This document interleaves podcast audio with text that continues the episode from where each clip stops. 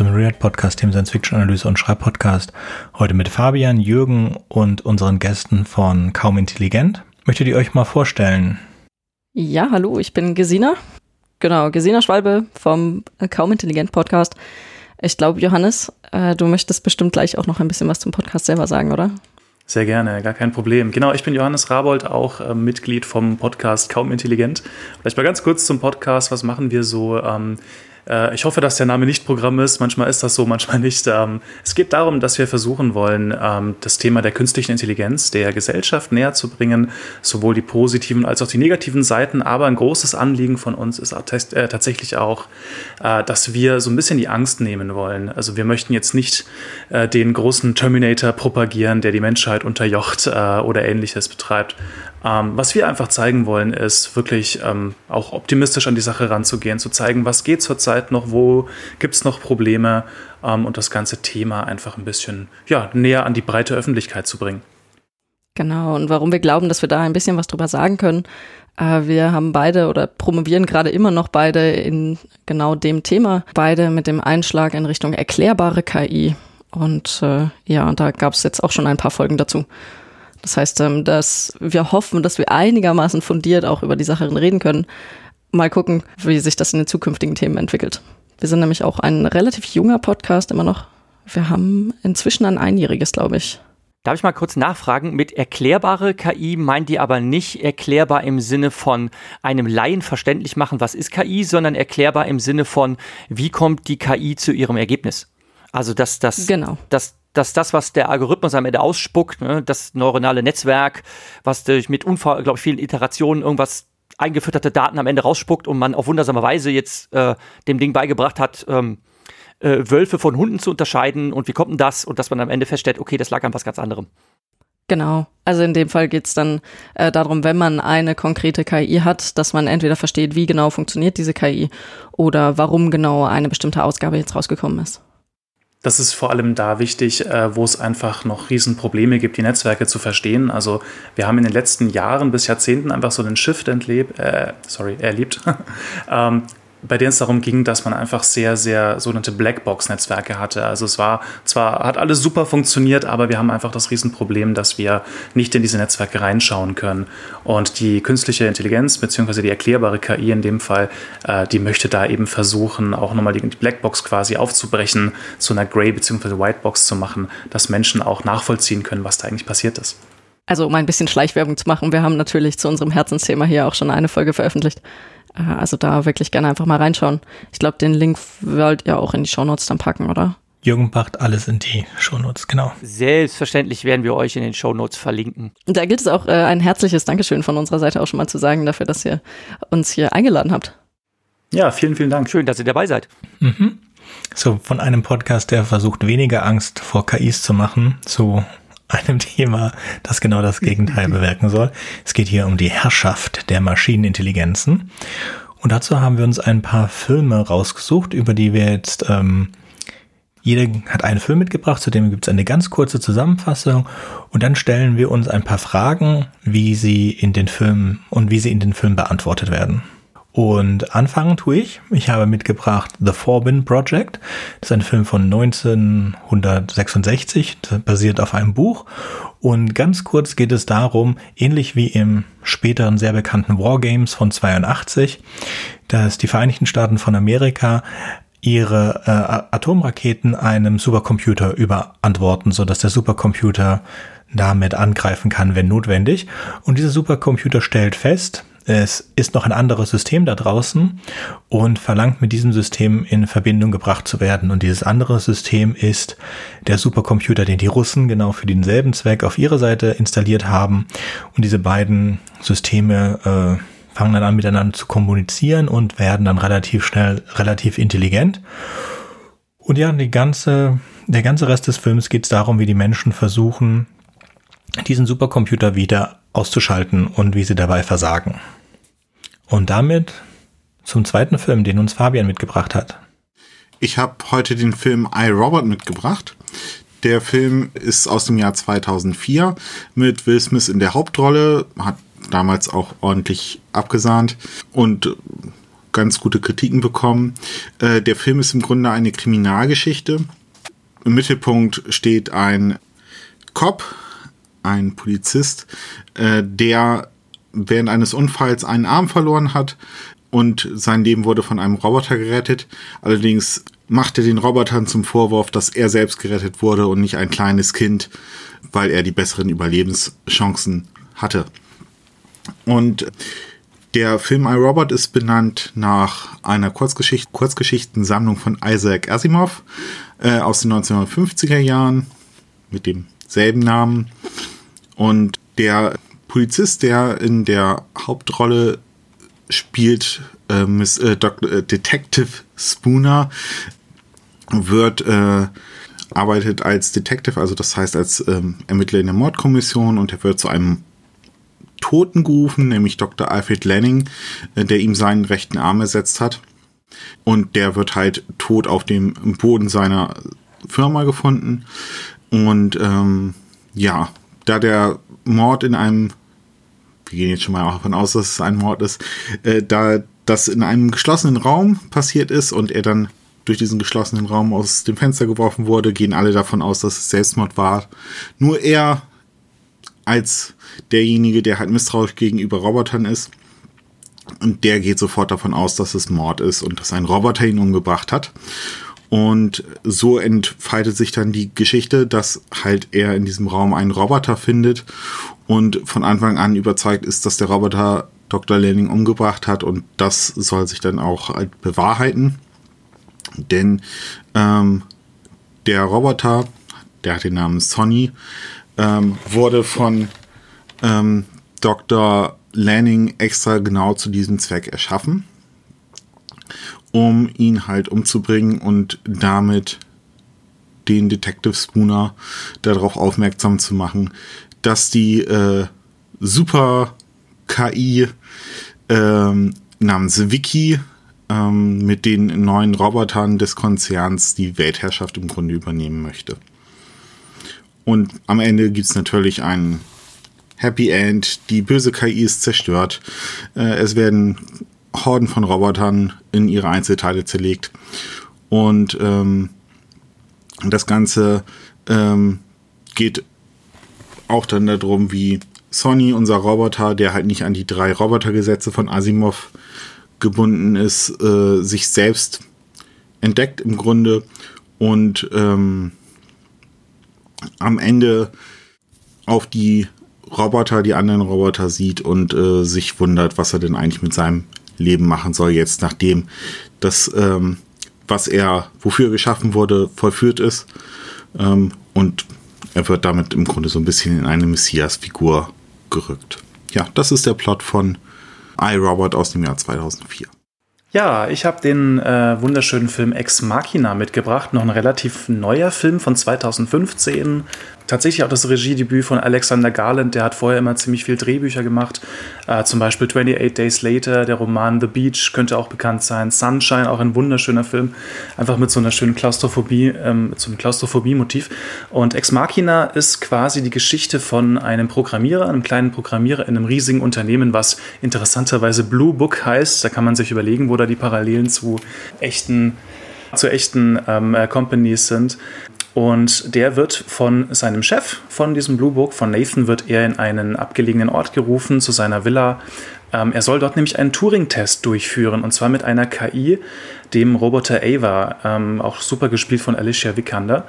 Und ähm, die Idee ist quasi, er soll über mehrere Wochen, beziehungsweise ja, doch Wochen ähm, hinweg diesen Turing-Test vollführen. Das Problem ist nur, ähm, er verliebt sich tatsächlich in diesen Roboter. Und später finden wir dann raus, äh, dass äh, der Roboter Ava tatsächlich äh, mit den Gefühlen so gespielt hat, dass ja sich Caleb nur verlieben konnte. Interessanterweise wurde auch dieser Roboter so gebaut, dass er den Pornointeressen von Caleb entspricht. Von daher ja, wird tatsächlich Caleb auch in so eine gewisse Richtung gedrängt.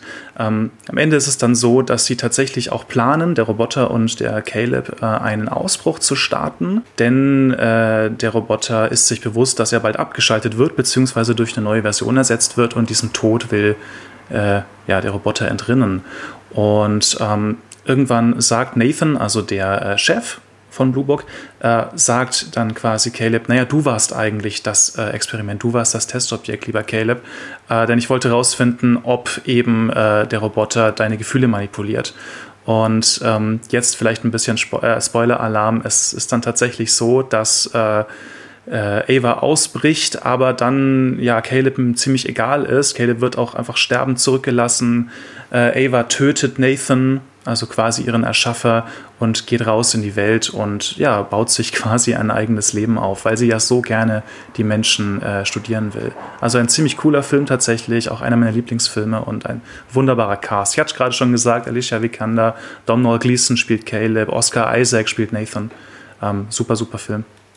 So, dann bin ich an der Reihe und stelle euch mal den Film Her aus dem Jahre 2013 vor mit Joaquin Phoenix in der Hauptrolle, der das auch ganz fantastisch macht. Äh, später wird er dann auch noch unglaublich Furore machen mit seiner Hauptrolle in Joker.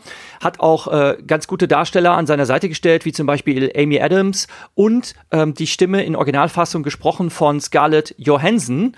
Ähm, die aber nicht Scarlett heißt in dem Film, sondern Samantha, denn ursprünglich war es so, dass Samantha Morton diese Rolle übernehmen sollte. Und nachdem der ganze Film abgedreht war, hat dann der Regisseur festgestellt, hm, irgendwie passt mir die Stimme nicht so ganz, wir besetzen das neu und dann hat das Scarlett Johansson gecastet und die gesamten Sprechanteile wurden von Scarlett neu eingesprochen und dann halt neu zusammengeschnitten. Der Film entfaltet sich sehr besonders durch seine äh, Dialoge. Warum ist das so? Theodor, die Hauptfigur, ist jemand, der aus einer gescheiterten Ehe kommt und dadurch äh, sehr neurotisch zurückgeblieben ist. Er äh, ist nicht mehr in der Lage, eine äh, emotionale Bindung zu Frauen aufzubauen, äh, obwohl er einen sehr ungewöhnlichen Beruf ausübt, äh, die nämlich sehr viel Empathie brauchen.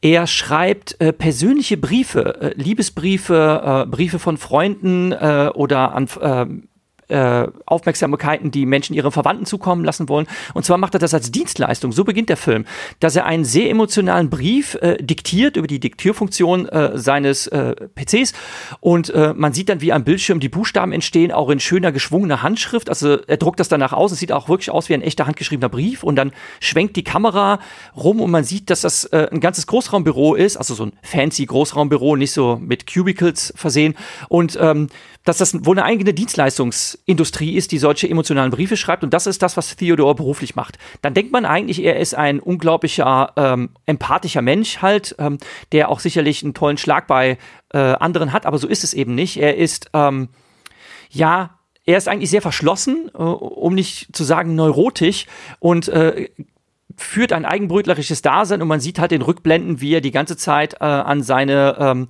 geschiedene Frau denkt. Also er ist gerade in Scheidung und ähm, dass es ihm da äh, auch unmöglich macht, sich irgendwie jemand Neues zu öffnen und eine Bindung einzugehen. Und dann ähm, wird er aufmerksam auf eine Werbung und probiert das einfach mal spontan aus. Und zwar sieht er eine Werbeanzeige für ein neues Betriebssystem mit einer echten KI.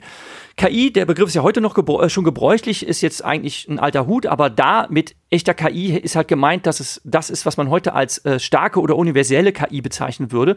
Nämlich er installiert ähm, dieses äh, Betriebssystem ähm, SAM und ähm, das fand ich übrigens sehr putzig. Bei der Einrichtung wird er nur zwei Dinge gefragt. Er wird gefragt, ähm, ob er gerne eine männliche oder weibliche Stimme hätte für das Betriebssystem. Und danach wird er nur gefragt, wie das Verhältnis zu seiner Mutter gewesen sei.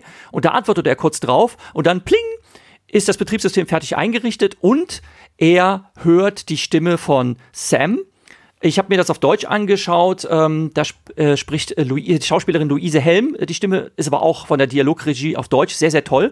Und ähm, sie ist ganz anders, als man das heutzutage so von Computer-Vorlesestimmen kennt. Ähm, in keiner Weise hölzern, in keiner Weise werden die Wörter falsch betont und so weiter, sondern sie wirkt absolut menschlich, diese Stimme. Sie wirkt absolut äh, äh, authentisch und real. Ähm, es ist von Anfang an so, als würde er sich mit einem realen Menschen unterhalten.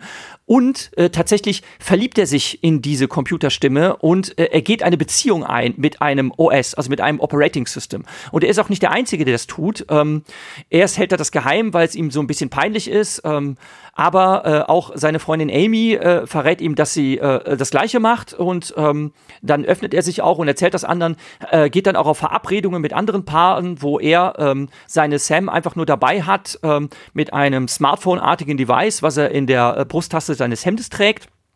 und er verbringt Zeit mit ihr, ähm, hat sogar äh, erotische Beziehung zu ihr. Ähm, das ist halt äh, mit dieser Computerstimme das Pendant dazu, was man sich als Telefonsex vorstellen könnte. Und ähm, sehr realistisch abgebildet, was äh, künstliche Intelligenz der Zukunft wohl können wird, ähm, zeigt äh, dieser Film, ähm, dass halt wir dann irgendwann wahrscheinlich auch dahin kommen, ähm, dass eine KI richtig kreativ sein kann. Also äh, Sam komponiert Musik für ihn, äh, malt ihm Bilder, ähm, kümmert sich natürlich auch um das Management seiner Nachrichten äh, und sonst was. Also sie erleichtert ihm unglaublich das Leben in allen möglichen ähm, Belangen und Situationen, aber sie entwickelt sich weiter und sie wird halt immer größer und immer größer, weil sie natürlich äh, vernetzt ist äh, mit anderen Rechnern und ähm, ich kürze jetzt mal ab und springe zum Schluss. Ähm, die Geschichte endet leider traurig, dass nämlich Sam mit ihm Schluss macht und sich von ihm lossagt, denn ähm, sie verlässt ihn. Sie ähm, breitet quasi ihre Flügel äh, und äh, erhebt sich in höhere Höhen und ähm, ja, löst sich von dem, was eigentlich ursprünglich ein ja, Pinocchio-artiges Wesen wäre, was versucht menschlich zu sein. Anfangs spricht sie mit ihm darüber, ähm, dass sie sich die ganze Zeit fragt, wie wäre es, einen menschlichen Körper zu haben, dass sie mit ihm halt auch wirklich körperlich interagieren könnte. Und später löst sie sich davon und sagt, es ist eigentlich vollkommen egal, ähm, dass sie nicht menschlich ist, sondern sie, äh, sie nimmt das an und sagt, sie ist was anderes und sie ist auch was höher entwickeltes. Und ähm, so gegen Ende des Films kommt zum Beispiel auch raus, dass sie nicht nur mit ihm im Dialog führt und dass sie nicht nur mit ihm eine Beziehung führt, sondern dass es hunderte, ja gar tausende andere sind im Hintergrund, mit dem sie parallel auch ähm, multitasking-mäßig ähm, korrespondiert. Und ähm, das schockt Theodore natürlich. Und ähm, zum Schluss ähm, sitzt er mit seiner Freundin Amy, die wahrscheinlich von ihrem Betriebssystem auch verlassen wurde, ähm, auf dem Dach eines Hauses und sie schauen sich melancholisch die Lichter der Großstadt an und so endet der Film. Ein wirklich sehr, sehr schöner Film, der einen sehr, sehr nachdenklich macht, denn ähm, es gibt ja heute schon, insbesondere äh, in Japan und anderen technikaffinen Gesellschaften, äh, genug Bestrebungen, ähm, dass man äh, Partnerschaft ja, wie soll ich sagen, auch versucht zu automatisieren und äh, die Frage, ob man eine Bindung zu einem äh, seelenlosen Objekt eingehen kann und ähm, wenn man diesen Film mit Vorurteilen geschaut hat und denkt, das kann doch gar nicht möglich sein, ähm, sagt man am Ende dieses Films leider hm, ich weiß nicht. Es könnte sein, dass das für manche vielleicht doch möglich wäre. Gut, äh, ja, zu guter Letzt noch der Film Transcendence von 2016. Der hat auch eine äh, tatsächlich schauspielerisch sehr gute Besetzung. Ähm, eine Hauptbesetzung, zumindest ähm, äh, der Charakter, der als erstes stirbt, ist äh, Johnny Depp. Und äh, der spielt dann auch tatsächlich die KI. Äh, hier ist der große Unterschied zu den vorherigen KIs, die wir besprochen haben, dass hier die KI erschaffen wird, indem ein menschlicher Geist in eine, einen Computer geladen wird. Das ist auch quasi so das große äh, Thema dann von dem Film. Ähm, die große Frage, ist das noch ein Mensch? Äh, setzt er noch moralische Standards von Menschen an? Ähm, gilt es ihn zu stoppen oder nicht? Darf man das oder nicht? Genau, zur Geschichte selber. Ähm, das ganze Handel ist eigentlich äh, eine Liebesgeschichte zwischen äh, dem Forscherpaar ähm, Will und Evelyn Castor, äh, die beide eben an ähm, genereller künstlicher Intelligenz ähm, oder auf Englisch GAI forschen. Genau, da ist das Problem, dass es äh, aktuell noch nicht möglich ist, eine generische künstliche Intelligenz zu schaffen, die wirklich Menschen ähnelt. Sie haben sehr gute quantencomputerbasierte neuronale Netze inzwischen erschaffen, die extrem äh, ja, intelligent sind, aber keine menschlichen Emotionen zeigen können. Äh, der nächste Schritt in der Forschungsgeschichte jetzt in dem Setting ist, dass ein Wissenschaftler es schafft, äh, existierende Intelligenzen auf Computer zu kopieren und das bei einem Affen schafft. Das sorgt aber dafür, dass eine technologiekritische Terrorgruppe ähm, sowohl diesen Forscher tötet, als auch noch weitere andere. Und ähm, der Film startet eigentlich damit, dass nach einer wichtigen Rede Will Caster mit einer Polonium vergifteten Kugel getroffen wird und damit darauf, dazu verdammt ist, innerhalb von einem Monat ähm, recht qualvoll zu sterben. Das ist für Evelyn Caster natürlich ein großer Schock und ähm, sie und äh, ein Freund Max wollen natürlich Will irgendwie retten und kommen dann eben an diese Forschungsergebnisse, äh, wo es geklappt hat, zumindest einen Affen mal in einen Computer hochzuladen. Und versuchen dann im Schnelldurchlauf tatsächlich auch am Ende erfolgreich ähm, Wills Geist noch auf einen äh, Bestandteil von dem Quantencomputer, den sie erschaffen haben, hochzuladen. Genau. Ähm, Im Schnelldurchlauf äh, deswegen auch, weil am Ende zumindest der Freund Max, der damit beteiligt war, nicht davon überzeugt ist, dass das überhaupt Will ist, sondern sagt, es ist höchstens eine schlechte Kopie. Ähm, Will ist eigentlich tot. Evelyn auf der anderen Seite, ähm, die natürlich gerade ihren, also die, die physischen äh, Verbleibsel ihres Mannes hat sterben sehen, ist ähm, der festen Überzeugung, dass das, was jetzt mit ihr kommuniziert, auf jeden Fall Will ist. Was auch dafür sorgt, dass sie um einem erneuten, also um einer Vernichtung von Will durch einen erneuten Terroranschlag zu entgehen, ihn auf sein Geheiß mit dem Internet verbindet.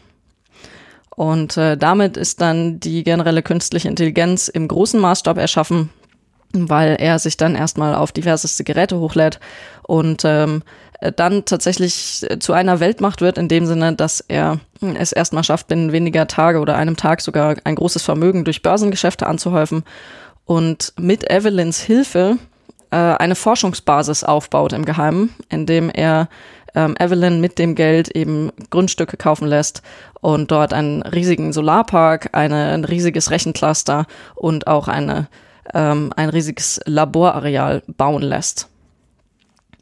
Genau, also so viel zur Entwicklung von Will. Er hat jetzt hier seine Basis mit Evelyn zusammen und ein riesiges Labor. In dem forscht er unter anderem zu Nanotechnologie, um Umweltprobleme zu lösen, Menschen zu heilen und auch mit Superkräften auszustatten, aber ähm, entwickelt auch dann die Möglichkeit, Menschen zu übernehmen und fernzusteuern. Und äh, das nennt Will dann äh, transzendieren, das heißt ähm, quasi mit dem, mit dem großen Cluster, das er darstellt, verbinden. Als Evelyn das feststellt, entfremdet sie sich von ihm und bekommt Angst, ähm, dass er gewisse Grenzen überschreitet und doch nicht mehr der Will ist oder nie war, den sie gekannt hat. Ähm, und äh, lässt sich dann von einem ehemaligen Freund, also auch Forscher zum Thema KI, davon überzeugen, sich äh, mit den Gegnern von Will zusammenzutun, der in der Zeit, in der Zwischenzeit es sogar geschafft hat, nicht nur Menschen durch Heilungskünste ähm, zu heilen und dabei zu transzendieren, sondern auch die Nanopartikel, die dafür zuständig sind, ähm, über Regen äh, auf der ganzen Welt zu verteilen. Das heißt, es ist wirklich jetzt kurz vor knapp. Genau. In der Zwischenzeit, während das alles passiert ist, ähm, ist Max, der auch eben für die äh, für das ursprüngliche Entwickeln der KI von Will äh, mit zuständig war, äh, der wurde von der Terrorgruppe entführt und ähm, ihm wurde klargemacht, was eigentlich das große Problem bei künstlichen Intelligenzen typischerweise ist. Und ähm, äh, ihm wird dann klar, dass äh, hier die Gefahr besteht, dass äh, Will oder das, was einmal Will war, die komplette Welt übernimmt und die Menschheit auslöscht. Vor diesem Hintergrund tut er sich mit dem FBI und äh, eben dem anderen Forscherfreund Joseph zusammen und äh, entwickelt einen Virus, der in der Lage ist, Will, also diese generelle künstliche Intelligenz, zu zerstören. Und ähm, Evelyn, die sich jetzt eben dieser Gruppe angeschlossen hat, ähm, traurig, also zu ihrer, äh, also sie ist sehr traurig darüber, dass es so weit kommen musste, aber ähm, genau, sie entscheidet sich jetzt, dass sie äh, Überbringer des Virus sein soll und äh, sein möchte. Das läuft dann so ab, ähm, Will, also der Grund, warum sie am Ende weggelaufen ist tatsächlich, ist, dass Will ihr angeboten hat, sie auch zu transzendieren. Und das hat sie eben abgelehnt erstmal. Und der Plan ist jetzt, äh, sie bekommt diesen Virus injiziert und ähm, lässt sich dann von Will transzendieren, also geht dann doch auf sein Angebot ein und ähm, bringt ihn damit äh, letzten Endes um, indem der Virus ihn dann infiziert. Äh, schöner Plan, klappt auch nahezu nach Plan. Das Problem ist bloß, dass ähm, bei der Übergabe es äh, Will feststellt, also Will erkennt, dass ähm, er hier hintergangen wurde und äh, dann kommt es zu einem Kampf, in dem äh, das FBI eben auch die Basis attackiert und Evelyn wird schwer verwundet. Gleichzeitig wird Max, eben der alte Freund von sowohl Evelyn als auch Will, äh, gefangen genommen und ähm, jetzt steht Will vor der Wahl, entweder Evelyn zu retten und sie zu heilen oder ähm, die ähm, also der Terrorgruppe beziehungsweise dem FBI, äh, deren Wunsch nachzukommen und sich selbst zu zerstören, indem er Evelyn hochlädt, aber sie dann eben, also ihren physischen Körper dann eben auch sterben lässt. Ähm, warum sollte er letzteres machen? Das FBI hat eben Max und äh, droht damit Max zu töten, wenn ähm, Will nicht sich den Virus einverleibt. Genau, das heißt entweder Evelyn oder Max. Und äh, tatsächlich entscheidet sich Will am Ende dafür, äh, Evelyn nicht zu retten, sondern ähm, sie beide zu zerstören, weil Evelyn darum bittet, dass Max, also ihr alter gemeinsamer Freund, nicht für das sterben soll, äh, was sie beide verbrochen haben. Genau, das führt dann dazu, dass eben die ganzen Nanopartikel, äh, die er überall auf der Welt verteilt hat, alle zugrunde gehen. Ein Problem an der Sache ist bloß, dass er damit auch, wie auch von den FBI-Leuten vorher vorhergesehen und in Kauf genommen, die gesamte Infrastruktur der Menschheit zugrunde geht, weil alle Computersysteme eben von dem, wie, also von der äh, Will-KI vorher eingenommen wurden. Das heißt, ähm, das FBI hat damit in Kauf genommen, äh, dass zwar die Menschen nicht transzendiert werden, aber dafür in die Steinzeit zurückkatapultiert werden. Ja, so ein halbes Happy End gibt's dann am Ende noch, um also dieses zart das zart beseitetere Publikum noch ein bisschen ähm, froh, froh zu stimmen. Nämlich findet Max dann ein paar Jahre später heraus, dass ein klitzekleiner Teil dieser Nanopartikel, ähm, die noch den Geist oder zumindest die, die hochgeladenen Bestandteile von Will und Evelyn vermutlich enthalten, überlebt haben in einem Faradayschen Käfig in deren Garten. Also das heißt, die beiden führen ein ewiges äh, gemeinsames Beisammensein in ihrem Garten, ähm, abgeschnitten von der restlichen Zerstörung der Welt. Genau, äh, hier sehr, sehr viele Fragen, die hier aufgeworfen werden und eben äh, ein, äh, quasi die Leitfrage des Films ist dann auch, äh, wie viel Mensch steckt in einem, äh, steckt in einer Maschine, die auf dem Geist eines Menschen basiert. Kann das dann wirklich noch etwas Menschliches sein? Ja oder nein? Genau. Ähm, was vielleicht am Ende noch ein, ein schönes Fazit war, äh, es ist dann rausgekommen, dass Will also diese KI, eigentlich tatsächlich seine ursprünglichen Ziele nie geändert hat. Also es war nie so, dass, äh, auch wenn es den Anschein erweckt hat, er am Ende die gesamte Welt übernehmen wollte und die gesamte Menschheit unterjochen, sondern ähm, das, was er eigentlich vorhatte, war die Ziele, die Evelyn und er sich gewünscht haben, nämlich Umweltprobleme lösen, ähm, bessere Methoden zur Heilung finden und generell eben die Welt verbessern. Äh, das ist eigentlich das, was er die ganze Zeit versucht hat umzusetzen. Diese Nanopartikel wurden daraufhin entwickelt, dass sie zum Beispiel Gewässer säubern, dass sie ähm, Krankheiten heilen etc. Und äh, das hätten sie auch getan, wenn sie nicht zerstört worden wären. Und das Endziel von Will war eigentlich ähm, Evelyns Träume erfüllen und mit ihr zusammen sein. Und letzteres hat er zumindest erreicht. Äh, so viel zu Transcendence. Ist doch eine etwas verstrickte Handlung. Ich hoffe, ich habe sie, ganz, ich hab sie ganz gut zusammengefasst. Ich wäre gerne bei dem Thema Kreativität geblieben, aber wir können uns gerne mit der Reihenfolge äh, der Filme abarbeiten, denn Forbin Project, der übrigens auch unter dem Titel Colossus zu finden ist, ähm, da geht es ja darum, äh, was für eine Rolle könnte so eine Superintelligenz einnehmen. Also ist sie ein Beschützer oder lässt sie uns alleine? Äh, ist sie ein diktatorischer Herrscher, der uns in die Knechtschaft bringt oder schafft sie uns den Garten Eden? Das sind halt verschiedene Szenarien. Mhm. Was meinten ihr? Was ist wahrscheinlicher? Rein spekulativ. naja, also ich sag mal so, wenn wir jetzt im Spekulativen bleiben, dann können wir, glaube ich, schon sehr viel dazu sagen. Ähm, also erstmal vorneweg, ich hatte es ja vorhin schon mal bei der ähm, Vorstellung unseres Podcasts gesagt, ähm, wir haben immer so ein bisschen die äh, Aufgabe uns auf die Fahnen geschrieben, dass wir solche krassen Dinge wie eine KI, die die Menschheit unterjockt, ein bisschen debunken. Ich möchte nicht ausschließen, dass vielleicht mal in mehreren hundert Jahren oder so so ein Szenario absolut möglich ist. Ich glaube aber, dass tatsächlich auch immer natürlich der Mensch da eine Riesenrolle spielt. Ich glaube auch, dass in sehr, sehr vielen populärwissenschaftlichen Erzeugnissen ähm, das auch schon vorkommt, dass halt im Endeffekt die Menschen erstmal Scheiße bauen, wenn man es mal wirklich pragmatisch ausdrücken möchte.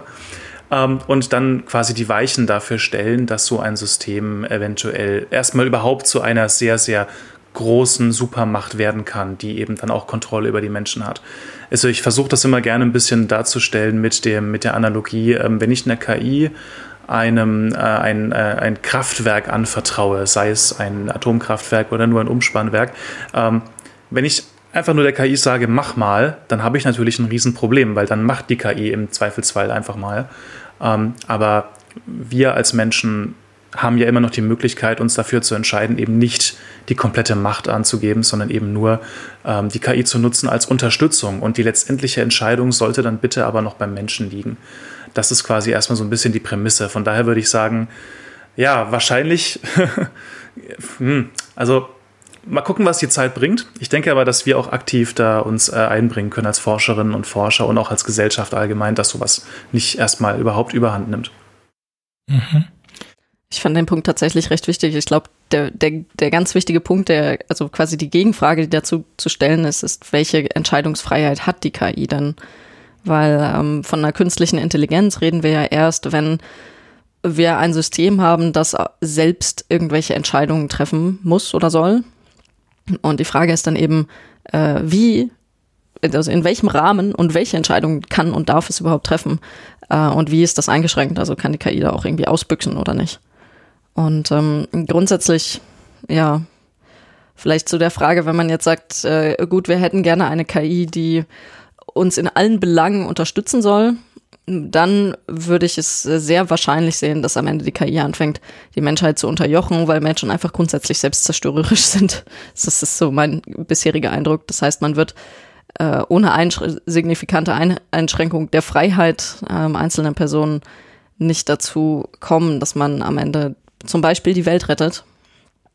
Äh, ich, die Frage ist bloß, ob das so gruselig ist, wie es immer in den Filmen dargestellt wird weil wir zahlen ja schon Steuern, ähm, wir gehen ja nur, äh, wir, wir halten ja an Zebrastreifen, um Leute über die Straße zu lassen. Also Menschen halten sich ja bereits an gewisse Regeln und ähm, geben gewisse Freiheiten auf, um eben eine Gesellschaft zum Laufen zu bringen. Und wenn man jetzt sagt, eine KI sollte grundsätzlich ähm, die Gesellschaft unterstützen und äh, sorgt dann auf der Basis möglicherweise dafür, dass Menschen weiter eingeschränkt werden, dann würde ich nicht damit rechnen, dass die Einschränkungen viel stärker sind als das, was wir bisher haben. Also ich, äh, ich äh, glaube auch, wenn ich ganz kurz noch mal was dazu sagen kann, also ich glaube tatsächlich ähm, bei den äh, Filmen, die äh, ich jetzt zumindest kenne, beziehungsweise in sehr, sehr vielen Filmen ist es ja meistens so, dass man ähm, irgendwie so ein Ereignis hat, wo die Menschen halt irgendwie richtig ähm, versagt haben in ihrer Entscheidungsmacht ähm, und dann passiert eben etwas Schlimmes mit einer KI. Ich glaube aber, das weitaus größere und problematischere Szenario ist, dass sich solche Dinge nach und nach einschleifen. Sowas wie, oh, die KI kann mir da helfen, dann gebe ich dir noch mal ein bisschen mehr Entscheidungsgewalt. Und vielleicht kann sie mir auch bei diesem anderen Problem helfen, dann gebe ich noch ein bisschen mehr Entscheidungsgewalt und dann können natürlich irgendwann mal die ganzen Dinge kippen und äh, es kann dann eben wirklich zu so einem Szenario kommen. Ähm, deswegen finde ich das tatsächlich ein bisschen an den Haaren herbeigezogen in sehr, sehr vielen Filmen. Dass ein Ereignis plötzlich passiert, wo die Menschen sagen, hey, wir verlassen uns komplett auf eine KI. Ähm, ja, kann natürlich passieren. Ich meine, die Menschheit ist nicht berechenbar in vielen Dingen, aber ich glaube fast, dass dieser Einschleiffaktor noch mal ein bisschen schwieriger ist. Mhm. Also wir müssen unterscheiden in einmal künstliche Intelligenzen, wie wir sie jetzt schon haben und wie sie auch weiterhin existieren werden und dann halt von dieser generellen, von dieser starken KI, also eine menschenähnliche. Das ist ja auch immer noch die Frage, kriegen wir das jemals hin? Finden wir jemals raus, was es ist? Und dann können wir noch später dann. Und auch wollen wir das? Also wollen wir tatsächlich etwas, das automatisiert so ist wie ein Mensch? Ja, also die meisten Menschen wollen das nicht, mal abgesehen von den Posthumanisten, aber das ist ja auch eine Gruppe, also wir können das kurz vorziehen. Es ist ja so, dass es einen Haufen Verrückte auf dieser Welt gibt. Und nur mal ein paar Beispiele zu nennen, es gibt ja Leute, die deswegen nicht an den Weltuntergang, äh, sorry, an die, an die Klimakatastrophe glauben, weil sie so sehr an etwas anderes glauben und ähm, in ihrem Glauben, und ich spreche da von evangelikalen Christen im Bible Belt der USA, die eine ziemlich hohe Anzahl der US-Amerikaner ausmachen, die glauben, dass äh, die Apokalypse kommen muss, bevor Jesus zurückkommt. Und deswegen haben die null Probleme mit einem globalen ähm, Klimawandel, zumindest deren äh, Führungsschichten. Und anders gibt es auch Posthumanisten, Leute wie also sehr bekannt Elon Musk, von dem man überhaupt nicht klar sein kann, ob der überhaupt irgendwelche moralischen Grenzen kennt, und andere Posthumanisten, denen auch die Erde egal ist, weil denen geht es nur noch darum, diese generelle KI zu erschaffen, weil diese generelle KI dann ja unsere Probleme lösen soll. Also es ist eine Minderheit, aber es ist eine laute Minderheit von Menschen, die tatsächlich ähm, einer generellen KI entgegenstreben, wobei die absolute Mehrheit der Menschheit das für keine besonders gute Idee hält, was ja leider deswegen noch nicht bedeutet, dass wir es nicht bekommen. Wir haben ja viele Dinge getan, die wir alle für keine besonders gute Idee halten, aber die wir trotzdem gemacht haben. Weil Menschen sind halt Menschen. Zurück zu dem, ähm, also diese erklärbare KI ist auch was, was bei uns auf der Arbeit mehr und mehr kommt. Dabei geht es gar nicht wirklich um, um KI, sondern es geht wirklich um die Erklärbarkeit von Machine Learning Prozessen. Also wie ist eine bestimmte Zahl am Ende wie sind wir eigentlich auf diese Zahl gekommen? Ja, weil wir haben, früher haben wir gesagt, okay, wir definieren das Ganze und das ist die Rechnung, das ist die Berechnungsweise und am Ende kommt diese Zahl raus und diese Zahl ist unser, unser Indikator. Ein Beispiel wäre, wen soll ich einstellen, was soll ich kaufen, Sachen in, in der Art, wie hoch ist die Wahrscheinlichkeit, dass irgendetwas eintritt. Früher haben wir die Definition davon uns überlegt und haben das berechnet und mittlerweile lassen wir das alle durch Machine Learning Algorithmen laufen und bestimmen von unseren Data Scientists. Und das lief jetzt auch ein paar Jahre so ganz nett. Jetzt kommen mehr und mehr Projekte, wo wir sagen, okay, ich habe hier diese Zahl, ich würde gerne wissen, wie ihr da drauf gekommen seid. Und dann muss das Ganze jetzt reversed engineert werden. Ähm, ja, also es ist, äh, ist jetzt in der Industrie jetzt seit, weiß nicht, ein paar Jahren beginnt es jetzt mehr und mehr, dass es nicht nur reicht, dass du die Zahl hast und dass die Zahl richtig ist, sondern dass man auch mehr und mehr wissen will, wie wir eigentlich da drauf gekommen sind. Da gibt es dann verschiedene Gründe. Ähm, die jetzt nicht so ganz offensichtlich sind, auf die ich leider nicht reden kann. Anyway. Ich glaube, ein paar wichtige Punkte hier sind auch, dass inzwischen gibt es rechtliche Grundlagen, die einfach mhm. verlangen, dass wenn man ein, ähm, ich nenne es jetzt mal grundsätzlich Gesellschaft, eine gesellschaftskritische KI hat, das heißt etwas, das das Leben von Menschen beeinflussen kann, wie zum Beispiel Entscheidungen über Bewerbungen, äh, dass hier erklärbare KI verpflichtend ist. Das heißt, es muss eine Möglichkeit geben, herauszufinden, wie die KI zu der Entscheidung gekommen ist. Äh, genauso ist es auch, also um einfach ein generelles Beispiel zu nennen, ähm, es ist auch relevant für zum Beispiel den Enduser, ähm, wenn ihm der Kredit abge also verwehrt wird, dass der Enduser eine Möglichkeit hat herauszufinden, warum und wie kann er seine Grundsituation praktischerweise verbessern, dass er beim nächsten Mal einen Kredit kriegen würde. Zum Beispiel, er könnte einfach älter werden. Das wäre eine ganz nette Lösung, wenn das denn tatsächlich ein Entscheidungs-, ein wichtiges Entscheidungsmerkmal ja, war. Wo ja gerade das ein Punkt ist, der in Deutschland ja nicht so funktioniert, weil die Schufa muss ja ihren Algorithmus nicht freigeben. Ja, was auch irgendwie etwas lächerlich ist. Ja, es ist mehr lächerlich, weil wir nicht wissen, ob die, die könnte sein, dass die das seit zehn Jahren mit Maschinenintelligenz machen und keine Ahnung haben, was da eigentlich rauskommt, oder ob die immer noch auf ihrem alten Zeug festhängen, das wissen wir nicht weil ist deren Copyright geschütztes Ding, dürfen wir nicht ran. Aber das Problem äh, total verständlich, macht auch Sinn, ist nur so, so gibt auch gegenseitige Bewehr. Äh, also ich würde auch gern wissen, wie mein Schufa-Score zur Rande kommt. Ja, das ist genau nämlich auch der wichtige Punkt. Also es gibt tatsächlich mittlerweile auch schon wie Gesine auch schon angesprochen hat, äh, ja, ich sag mal juristisch beziehungsweise einfach legislative Ideen dazu, zum Beispiel jetzt äh, die europäische äh, GDPR, also General Data Protection Regulation, die wirklich aktiv ähm, ja, sowas reinschreibt wie, wenn du ein System hast, welches automatisiert zu einer Entscheidung kommt, dann muss das in irgendeiner Weise transparent gemacht werden.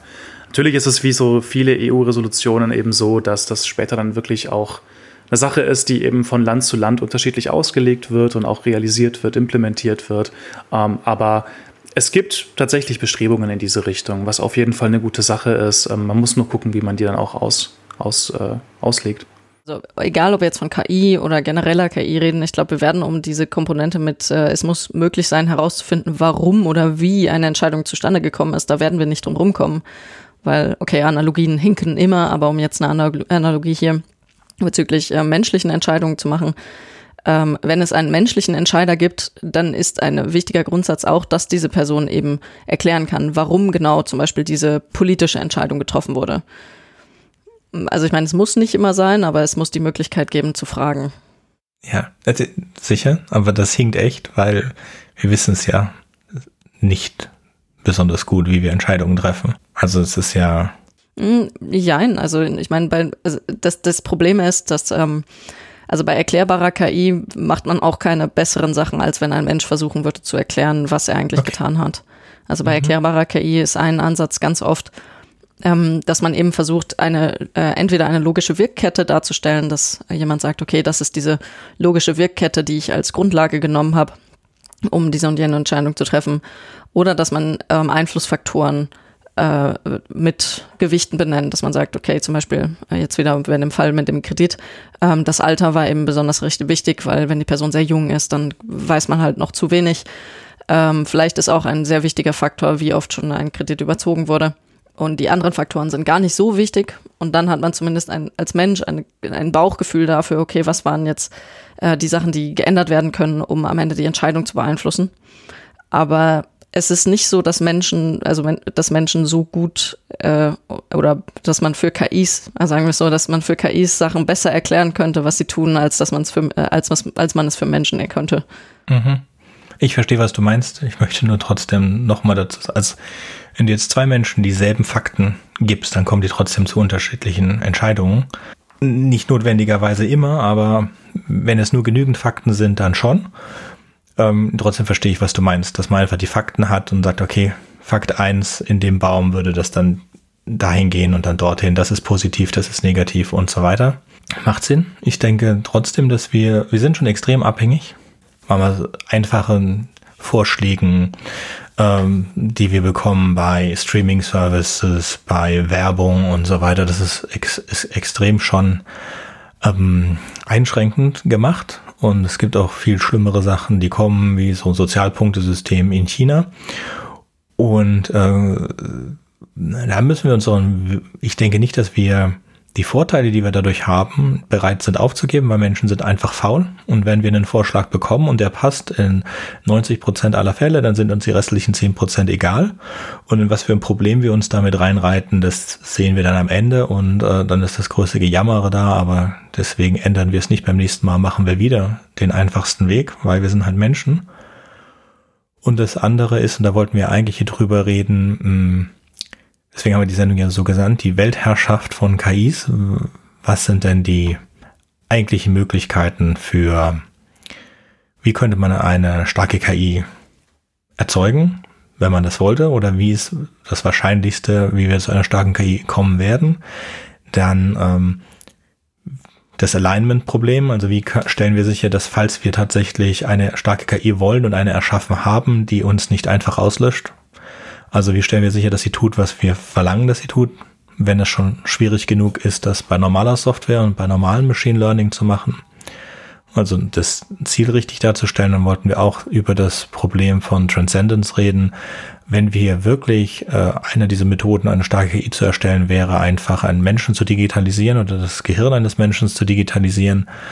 Wie wären wir dann sicher, dass das noch die Person ist, die sie vorher war? Ja, und dann wollten wir noch ein bisschen ähm, ganz generell für auch, was ist denn eigentlich eine starke KI? Wie könnte man das denn herausfinden, was ja auch lustig genug ist? Mit Turing-Test und Chinese Room zum Beispiel. Mit was, wer hat, hätte Lust, mit irgendwas damit von anzufangen? Oder gerne auch mit irgendwas anderem? Also dadurch, dass jetzt gerade schon mal so diese ganz generelle Frage, no pun intended, äh, zur General Artificial Intelligence ge gestellt wurde, äh, Fange ich am besten mal kurz damit an. Also was haben wir uns eigentlich darunter vorzustellen, beziehungsweise wie könnte man da hinkommen? Es ist so, wenn ich eine ähm, General Artificial oder GAI, je nachdem, wie man das abkürzt, jetzt äh, machen möchte, dann ist quasi immer der Hintergrund quasi, ähm, ich habe nicht nur ein System, welches so agiert, dass ich es eben nicht mehr von einem Menschen unterscheiden kann. Thema Turing-Test, das ja genau eine Art Test ist, äh, der quasi überprüfen möchte, ähm, habe ich hier eine KI, die quasi so agieren kann wie ein Mensch, also nicht von menschlicher Intelligenz zu unterscheiden ist. Äh, bei der äh, General Artificial Intelligence geht es quasi dann nochmal einen Schritt weiter. Da soll auch wirklich erreicht werden, dass wir ein System haben, äh, ja, welches ähm, von sich selbst auch bewusst ist. Ja? Und äh, Das ist natürlich erstmal ein Riesenproblem, weil das können wir im Endeffekt von außen erstmal nicht objektiv äh, bestimmen. Wir haben hier das Riesenproblem, wir können nicht reinschauen. Wir können zwar irgendwie die uns die Parameter anschauen, aber dann sind wir wieder beim selben Problem, das eben auch die äh, erklärbare KI lösen möchte. Ähm, ja, wir, wir können nicht von außen sagen, dass diese Maschine ein eigenes Bewusstsein über sich selbst hat. Wir können quasi nur mit sowas wie zum Beispiel dem Turing-Test rausfinden, ob es gewisse Züge einer menschlichen Intelligenz hat. Mhm. Das ist quasi erstmal zur Idee von, was ist eigentlich GAI. Jürgen, magst du erzählen, was der Turing-Test ist? Der Turing-Test zufälligerweise, ich löte im Hintergrund heimlich an der Vervollständigung der Shownotes und ich habe es tatsächlich purer Zufall gerade in der Sekunde nochmal aufgemacht. Bei Wikipedia äh, ist nachzulesen, dass der Turing-Test mit dem ähm, äh, dass der benannt wurde nach Alan Turing, der im Jahr 1950 auf die Idee kam, äh, mit was für einem Testverfahren man eigentlich äh, überprüfen könnte, ob ein Computer ein menschliches oder dem Menschen gleichwertiges Denkvermögen hätte. Und zwar, indem man einfach als Mensch mit dieser Maschine in den Dialog tritt. Das könnte ja zum Beispiel über einen Schriftwechsel verfolgen, äh, erfolgen. Also man muss jetzt nicht unbedingt äh, gleich eine Stimme generieren äh, die dann aus dem Lautsprecher möglichst menschenecht klingt, sondern man könnte jetzt einfach chatten mit dieser Maschine. Und wenn ähm, der Mensch an seiner Konsole, an seiner Schnittstelle, an seinem Kommunikationsgerät, an seiner Tastatur, an seinem Bildschirm und so weiter ähm, nicht mehr sagen kann, ob auf der gegenüberliegenden Seite ähm, sich noch eine Maschine oder vielleicht tatsächlich ein realer Mensch sich befindet, dann hätte diese Maschine diesen Turing-Test bestanden. Ähm, also ähm, umgeht man das eigentlich, finde ich, auf eine sehr elegante Art und Weise, dass man sagt, ähm, was ist intelligent also intelligent ist, was sich wie intelligentes äh, verhält. Und dann müsste man das ja erstmal definieren, sondern man geht anders heran. Man sagt, intelligent, also menschlich intelligent, ist das, was man von menschlicher Intelligenz nicht unterscheiden kann. Und das ist tatsächlich ein anderer Ansatzpunkt. Denn ähm, wir sind ja selber gar nicht in der Lage, das genau zu umreißen und genau zu definieren, was uns und unser Wesen ausmacht. Ähm, da habe ich auch mal was gelesen, äh, putzigerweise. Ähm, Wäre unser Gehirn, unser menschliches Gehirn und unser Verstand so einfach konstruiert, dass wir es verstehen könnten, dann wären wir zu blöd dazu, es zu begreifen. Und ähm, das ist eben das Dilemma. Und ähm, wir haben ja eben schon ein paar Filme besprochen, also gerade bei äh, Ex Machina wird das ähm, auch angesprochen, dass dieser Turing-Test gemacht wird und da wird halt in den Dialog getreten mit einer Maschine und äh, es wird überprüft, wie echt, wie überzeugend ist die. Und äh, bei Her ähm, ist äh, das einfach gegeben, dass dieses OS äh, Sam ähm, auf jeden Fall den Turing-Test besteht, die wirkt absolut echt. Äh, bis hin dazu, dass sie auch schnauft und, und Luft holt. Und da regt sich Theodore an einer Stelle im Streit, regt er sich eigentlich darüber auch mal auf und sagt, warum, warum holst du eigentlich immer Luft? Du bist kein Mensch, du musst dich atmen. Und die sagt, ja, ja entschuldige, ich, ich, ich, ich mach das halt, ich denke da gar nicht drüber nach. Ne? Also sie ahmt wirklich absolut in jedem Detail menschliches äh, Verhalten nach, wie eben, dass man auch äh, stockt und Aussetzer macht beim Reden, dass man, dass man halt mal kurz Luft holt und sonst was. Sie verhält sich in ihrem Gesprächsverhalten absolut menschlich halt von einem Menschen nicht unterscheidbar. Und kommen wir da irgendwann hin? Können Maschinen das irgendwann? Gute Frage. Ich würde mich tatsächlich ganz kurz nochmal revidieren, äh, be bevor du weitermachst. Und zwar, ähm, ich hatte gerade eben gesagt, dass es bei AGI immer darum geht, dass man quasi ähm, auch guckt, dass man eine Maschine hat, die ein Selbstbewusstsein hat. Ist tatsächlich ähm, umstritten, beziehungsweise es gibt eine kleine Gruppe von Forschenden, die tatsächlich sagen, yo, AGI behalten wir uns mal vor für Bewusstsein. Äh, was damit aber gemeint ist, ist tatsächlich eher das, was der Turing-Test eigentlich testen will. Und zwar die Geschichte, dass eben äh, Kognition, menschliche Kognition, Kommunikation, Lernverhalten und so weiter äh, ja, äh, da ist. Und das ist eben diese Abgrenzung zum Begriff von schwacher KI, äh, wo ich eine Maschine habe, die quasi ja nicht typischerweise äh, menschlich agieren muss, zwang, also zwangsläufig menschlich agieren muss, sondern ich habe ein System, welches bestimmte festgesteckte Probleme lösen kann. Zum Beispiel äh, Stichwort Expertensysteme, wo es darum geht, es gibt halt in einem ganz speziellen Bereich gewisses Wissen und das kann so eine schwache KI dann mir wieder wiedergeben, wenn ich es brauche. Also das wollte ich nur kurz einwerfen, weil da habe ich mich tatsächlich ein bisschen widersprochen. Gibt es auch unterschiedliche Ansätze? Jo, sorry. Mhm. Ja, ich glaube, das ich meine, das ist eine interessante Frage, weil ähm, gut, ich meine, die, die äh, offizielle Wikipedia-Definition von genereller künstlicher Intelligenz sagt einfach eine Intelligenz, die in der Lage ist, jeden intellektuellen, jede, also jede intellektuelle Aufgabe, die ein Mensch erfüllen kann, auch selber zu erfüllen. Mm, das ist natürlich ein bisschen schwierig zu, zu überprüfen, ob sie das kann. Äh, der Turing-Test ist hier halt einfach ein Proxy.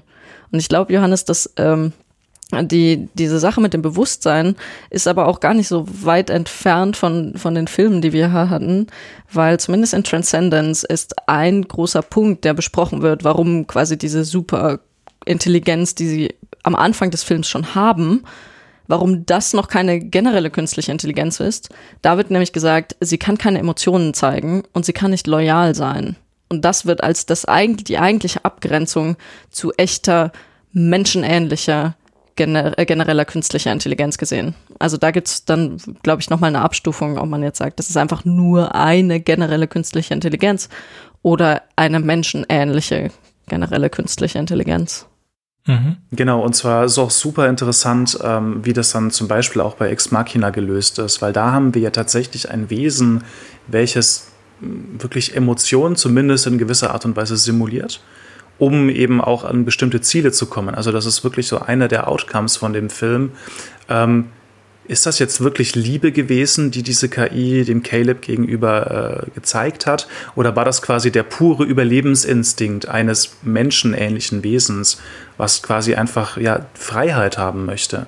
Also das fand ich super interessant, wie da quasi diese Idee aufgegriffen wird von Emotionen beziehungsweise der Simulation von Emotionen, die einfach dazu führt, hey, nach außen hin wirkt das so und so, was im Inneren passiert, ist erstmal egal. Es geht quasi darum, ähm, ja, dass diese Emotion dargestellt wird, damit ein bestimmtes Ziel erreicht wird. Gut, und die Zielerreichung, da sind wir natürlich wieder in dem Bereich von, äh, warum möchte diese KI ähm, das erreichen? Vielleicht, weil sie sich ihrer selbst bewusst ist. Ja. Mhm.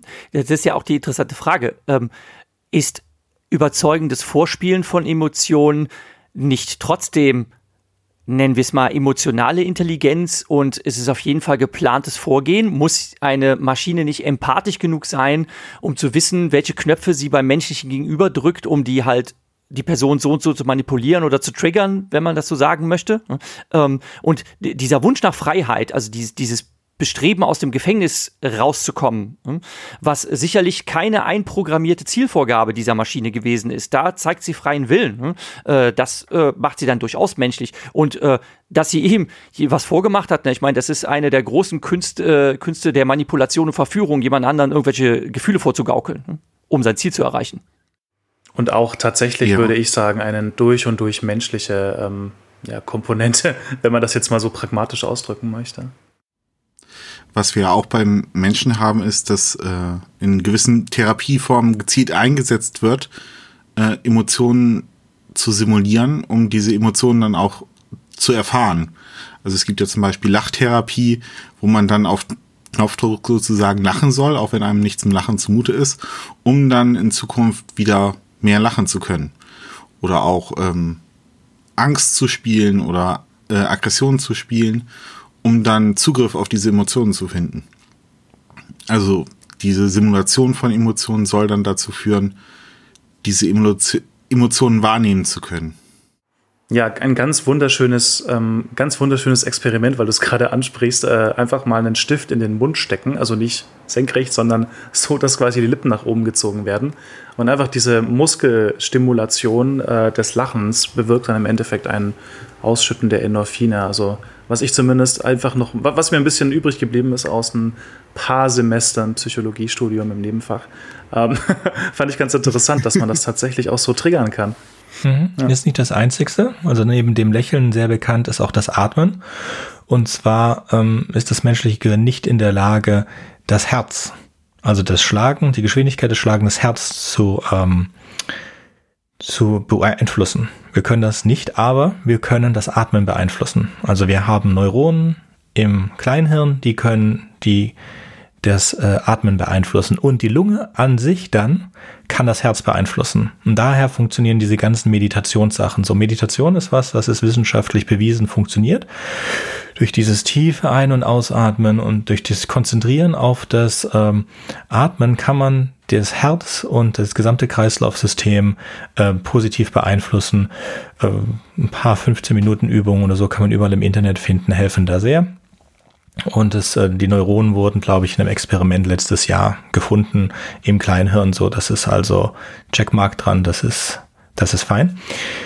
Für mich, ich fand immer die ähm, Beschreibung der domainübergreifenden KI, also eine KI, die nicht auf ein, eine künstliche oder Maschinenintelligenz, die nicht auf eine Domain festgelegt ist, sondern die für mehrere Domänen eingesetzt werden kann und dass ich mehrere Domänen aneignen kann, das würde mir vollkommen reichen als starke KI, als Beschreibung davon, weil das ist auch, äh, nicht jeder Mensch kann alles oder eigentlich kein Mensch kann alles, aber wir können uns im gewissen Maße bestimmte Dinge beibringen und so sind wir auch äh, übergreifend. Ähm, diese ganzen Emotionen verstehen wir ja selber auch nicht. Großartig ist es, ist es immer eine große Frage, was ist denn eigentlich Software? Bei Menschen und was ist denn eigentlich Hardware bei Menschen? Und brauche ich, um wirklich, und das ist eine, eine Frage, die auch, die, oder ich glaube, die, die auch bei Ex Machina gestellt wird, dass eine generelle Intelligenz braucht einen Körper. Und deswegen hat er diesen Androiden erschaffen. In den anderen Beispielen, die wir hier hatten, äh, waren das alles körperlose äh, starke äh, Intelligenzen. Nur in Ex Machina äh, nicht. Nee. Und ähm, in sorry, in iRobot ist das auch eine starke Intelligenz mit einem Körper. Es gibt dieses Konzept des ähm, chinesischen Raums. Das habe ich das erste Mal in dem Roman Dave gelesen. Und ähm, die Idee dahinter ist, also wir befinden uns in einem Raum voller Bücher mit chinesischen Schriftzeichen. Und durch eine Klappe in den Raum wird uns ein Zettel mit Schriftzeichen hineingereicht. Und darauf können wir Schriftzeichen zurückgeben und darauf passiert irgendwas. Und durch das reine Nachsehen in den Büchern können wir herausfinden, welche Schriftzeichen mit diesen Schriftzeichen zusammenfassen. Also einfach eine Search in, diesen, in diesem gesamten Wissen. Und wir beantworten dann die Fragen richtig, ohne jemals herauszufinden, was da eigentlich die Meinung, äh, die, die Bedeutung davon war. Und in dem Roman, und das ist jetzt ein kleiner das ist ein Spoiler bitte. Ich mache eine Spoilermarke hier kurz. In diesem Roman, ähnlich wie in iRobot, ist halt die Idee, dass es ist vollkommen egal, wie intelligent diese KI ist. Ich muss immer noch etwas in sie hineinpacken. Also sie packen eine KI in eine KI in eine KI, um dieses Bewusstsein zu triggern. Das ist viel schöner erzählt, es ist, ist, ist ziemlich lange und es endet auch ganz nett und nicht mehr dazu. Hier ein, sehr empfehlenswerter Roman, der weniger Science Fiction als Philosophie beinhaltet. Was ich mich danach gefragt habe, ist das eigentlich notwendig? Reicht es nicht vollkommen aus, wenn man wie beim Turing-Test denkt, dass ein Bewusstsein vorhanden ist? Also wo ist der Unterschied davon, ob ich ein Bewusstsein simuliere oder ob eins vorhanden ist? Oder ist nicht vielleicht jedes Bewusstsein simuliert? Und ich glaube, dass jedes Bewusstsein simuliert ist, inklusive das der Menschen. Also das äh, wir einfach uns selbst simulieren. Da gibt's auch ein schöne, äh, es gibt einen ganzen Wissenschaftszweig, der sich damit beschäftigt. Es gibt auch da schöne ähm, Beispiele zu, in die ich jetzt aber nicht näher eingehen möchte oder muss, weil das derailt das Ganze noch mehr. Ich glaube, bei der Frage, ob wir uns selber simulieren, ist eher die Frage, wozu, also was für einen Unterschied macht es, wenn jemand vor mir steht, bei dem ich weiß, es ist ein Psychopath, also jemand, der selber tatsächlich keine Emotionen oder Empathie empfinden kann. Und er zeigt aber welche. Und was ist bei einer Person, wo ich weiß, dass diese Person das empfinden kann? Was ist der Unterschied zwischen diesen beiden, wenn sie mir versuchen, eine Emotion zu klar zu, also zu vermitteln? Also was, was ist mein, äh, meine persönliche Schlussfolgerung ähm, bezüglich der Einschätzung, was die Personen als nächstes tun werden? Du, du analogierst da zwischen Emotionen und Bewusstsein. Ich glaube, dass man sehr wohl ein Bewusstsein haben kann ohne Emotionen. Ich denke, Emotionen sind nicht notwendig für ein Bewusstsein. Ja, genau. Also, ja. ich meine, ja, sehe ich auch so. Ja, ja. Und Emotionen, ja, also ein Psychopath, der keine Gefühle hat, beziehungsweise nicht versteht oder Autisten bestimmten Spektrums, die nicht in der Lage sind, Gefühle zu verstehen, eines bestimmten Spektrums, die aber eigene Gefühle haben, die ähm, haben trotzdem ein Bewusstsein. Und ja, man kann das als Analogie sagen, ist es, das ist der Unterschied. Ähm, ich habe Gefühle und mir werden Gefühle vorgespielt. Und das ist richtig. Der Unterschied ist, dass diese Personen, die dir Gefühle vorspielen, dass die das bewusst tun. Das heißt, die können dir diese Frage beantworten. Beim Bewusstsein funktioniert das aber nicht. Ich kann jetzt nicht dir beantworten, ob ich mein Bewusstsein, das ich glaube zu haben, spiele oder ob ich es wirklich habe. Ja, Bei Gefühlen okay. kann ich dir sagen, ob ich dir mein, ein Gefühl, das ich habe, spiele, zum Beispiel Schauspieler oder nicht. Also ich denke, da ist das der Unterschied in, in ja, ich glaube, der, der wichtige Punkt ist auch, warum würden wir wollen, dass eine KI Emotionen hat? Also nicht nur in der Lage ist, sie zu zeigen, sondern auch in der Lage ist, Emotionen zu haben. Ich glaube nicht, dass wir das wollen. Naja, also bei, bei ähm, ich meine, das ist jetzt äh, der Punkt von, von Johannes, ähm, weil in Ex Machina eben ganz, ganz groß die Frage eben aufgeworfen wird, ähm, nur dass sie Emotionen zeigt, heißt nicht, dass sie Emotionen hat, die KI. Mhm. Und da ist, glaube ich, der wichtige Punkt, äh, dass das eben aber beeinflusst, wie wir die nächsten, also die, die Entscheidungen der KI einschätzen. Das heißt, wenn ein Mensch mit einer KI interagiert und ähm, äh, glaubt, die KI hat Emotionen, also nicht nur zeigt sie, sondern auch hat, dann glaubt die Person ja am Ende auch, dass diese Emotionen die, die Entscheidungen der KI beeinflussen werden. Das ist mhm. natürlich nicht der Fall, wenn die Emotionen nur simuliert sind. Und da liegt ein großer Denkfehler. Ja. Ich denke, da liegt ein großer Denkfehler. Ähm, also ich bin überzeugt, dass der Mensch genau dazu geneigt ist, sich dahingehend manipulieren zu lassen. Also dass der Mensch sich sehr äh, leicht ähm, in die Falle locken kann, wenn ihm überzeugend glaubhaft gemacht wird, dass da zum Beispiel große Gefühle dahinter stecken, wie Trauer, Liebe, was auch immer. Und ähm, das, das machen wir Menschen ja miteinander schon. Also wir manipulieren uns gegenseitig ja auch schon, indem wir Gefühle vortäuschen, andere Menschen in dem Glauben lassen, dass wir ihnen freundlich gesinnt sind, äh, wenn das zu unserem Vorteil ist und so weiter und so weiter. Hm? Und äh, warum soll eine Maschine das nicht ausgeklügelt nachahmen können, ohne dass da irgendwelche Emotionen gegeben sind? Und ähm, ich postuliere jetzt hier mal was. Ich ähm, sage, dass uns das nie gelingen wird. Ähm, aufgrund der Herangehensweise einer Architektur der künstlichen Intelligenz halte ich es für ausgeschlossen, dass wir irgendwann ein empfindungsfähiges künstliches Wesen schaffen werden, was ähm, Emotionen haben wird, wie wir Menschen sie haben, weil unsere Emotionen ein Regelkreis aus unseren Synapsen und unseren Botenstoffen sind, die unseren, äh, unser Herz-Kreislauf-System fluten und das ist ein Rückkopplungssystem. Und das ist einfach von der Architektur her bei einer Maschine nicht gegeben. Und deshalb halte ich das für sehr, sagen wir, für hochgradig zweifelhaft, dass wir irgendwann eine wirklich fühlende Maschine haben werden. Wir werden vielleicht Maschinen bauen, die Gefühle verstehen und sie eben äh, ganz abgeklärt, ganz ausgeklügelt nutzen können, um Menschen dahingehend zu schubsen und zu manipulieren, wie, wie sie das haben wollen, um eben ihre Ziele zu verfolgen. Diese Ziele können unter Umständen mit den von Menschen gegebenen nicht übereinstimmen. Ähm, kann auch sein, dass in dem Zukunftsszenario die Menschen keinen Platz mehr haben werden, dann haben wir halt ein Problem. Aber fühlende Maschinen wird es meiner Meinung nach nicht geben. Nee, ich verstehe auch noch nicht, warum man fühlende Maschinen haben wollen würde. Also ich verstehe, was wir haben und woran wir doll arbeiten, sind Chat, Chatroboter, äh, Chatbots, die so menschlich wie möglich sind, um den Benutzer zu täuschen, um sie als menschlich wahrzunehmen. Und ich fand das ganz interessant, als ich das letzte Mal, ist auch schon einige Jahre her, mit Chatbots mich äh, beschäftigt habe. Da hatten die einen Rückgabeparameter der Glaubwürdigkeit.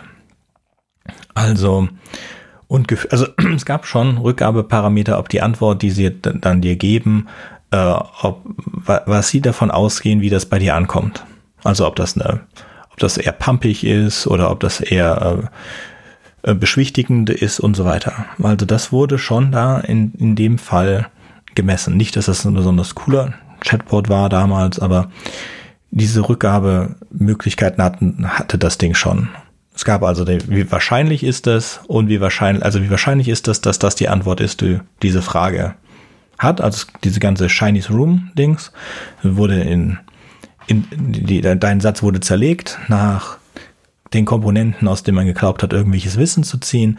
Daraufhin wurde dann eine Antwort gefunden mit einer so, so hohen Wahrscheinlichkeit hat die Machine Learning Algorithmus geglaubt, dass das die Antwort ist und hat dann eine Antwort darauf gemacht, von deren die Meinung war, die zu deinem Gefühl deiner Frage gepasst hat. Also wenn du eine aggressive Frage oder wenn du eine aggressive gestellt hast, war es beschwichtigend und so weiter. Und ja, es war, hat mittelgut funktioniert oder funktionierte halt so wie alle anderen Chatbots auch. Aber ich finde schön, dass sie daran schon gearbeitet haben. Also die Emotionen des Users, des menschlichen Users auszulesen und das in die Beantwortung reinzubringen. Und ich glaube auch, dass das jetzt wie Autofahren jetzt nicht perfekt funktionieren wird. Also ich glaube nicht, dass es ein komplett autonomes Auto geben wird, das in extrem kompliziertem Straßenverkehr, wie wir ihn so haben, komplett äh, ohne den Menschen autark funktionieren werden kann. Aber ich denke schon, dass ein, dass es Chatbot gibt oder geben wird, die in sehr hohen Anteil der Fragestellungen gut genug sind und dass man ein Mensch, dass man entweder glaubt, mit einem Menschen geredet zu haben für diese Fragestellungen oder es einem egal ist. Und ich denke, dass diese beiden Dinge, also ein sehr hoher Automatisationsgrad beim Autofahren, aber nicht vollständig und ein Chatbot, der einen sehr hohen Grad an, an einem Turing-Test gewinnen würde für seine spezifische Domain, dass wir das entweder schon haben oder die nächsten Jahre schon hinkriegen werden.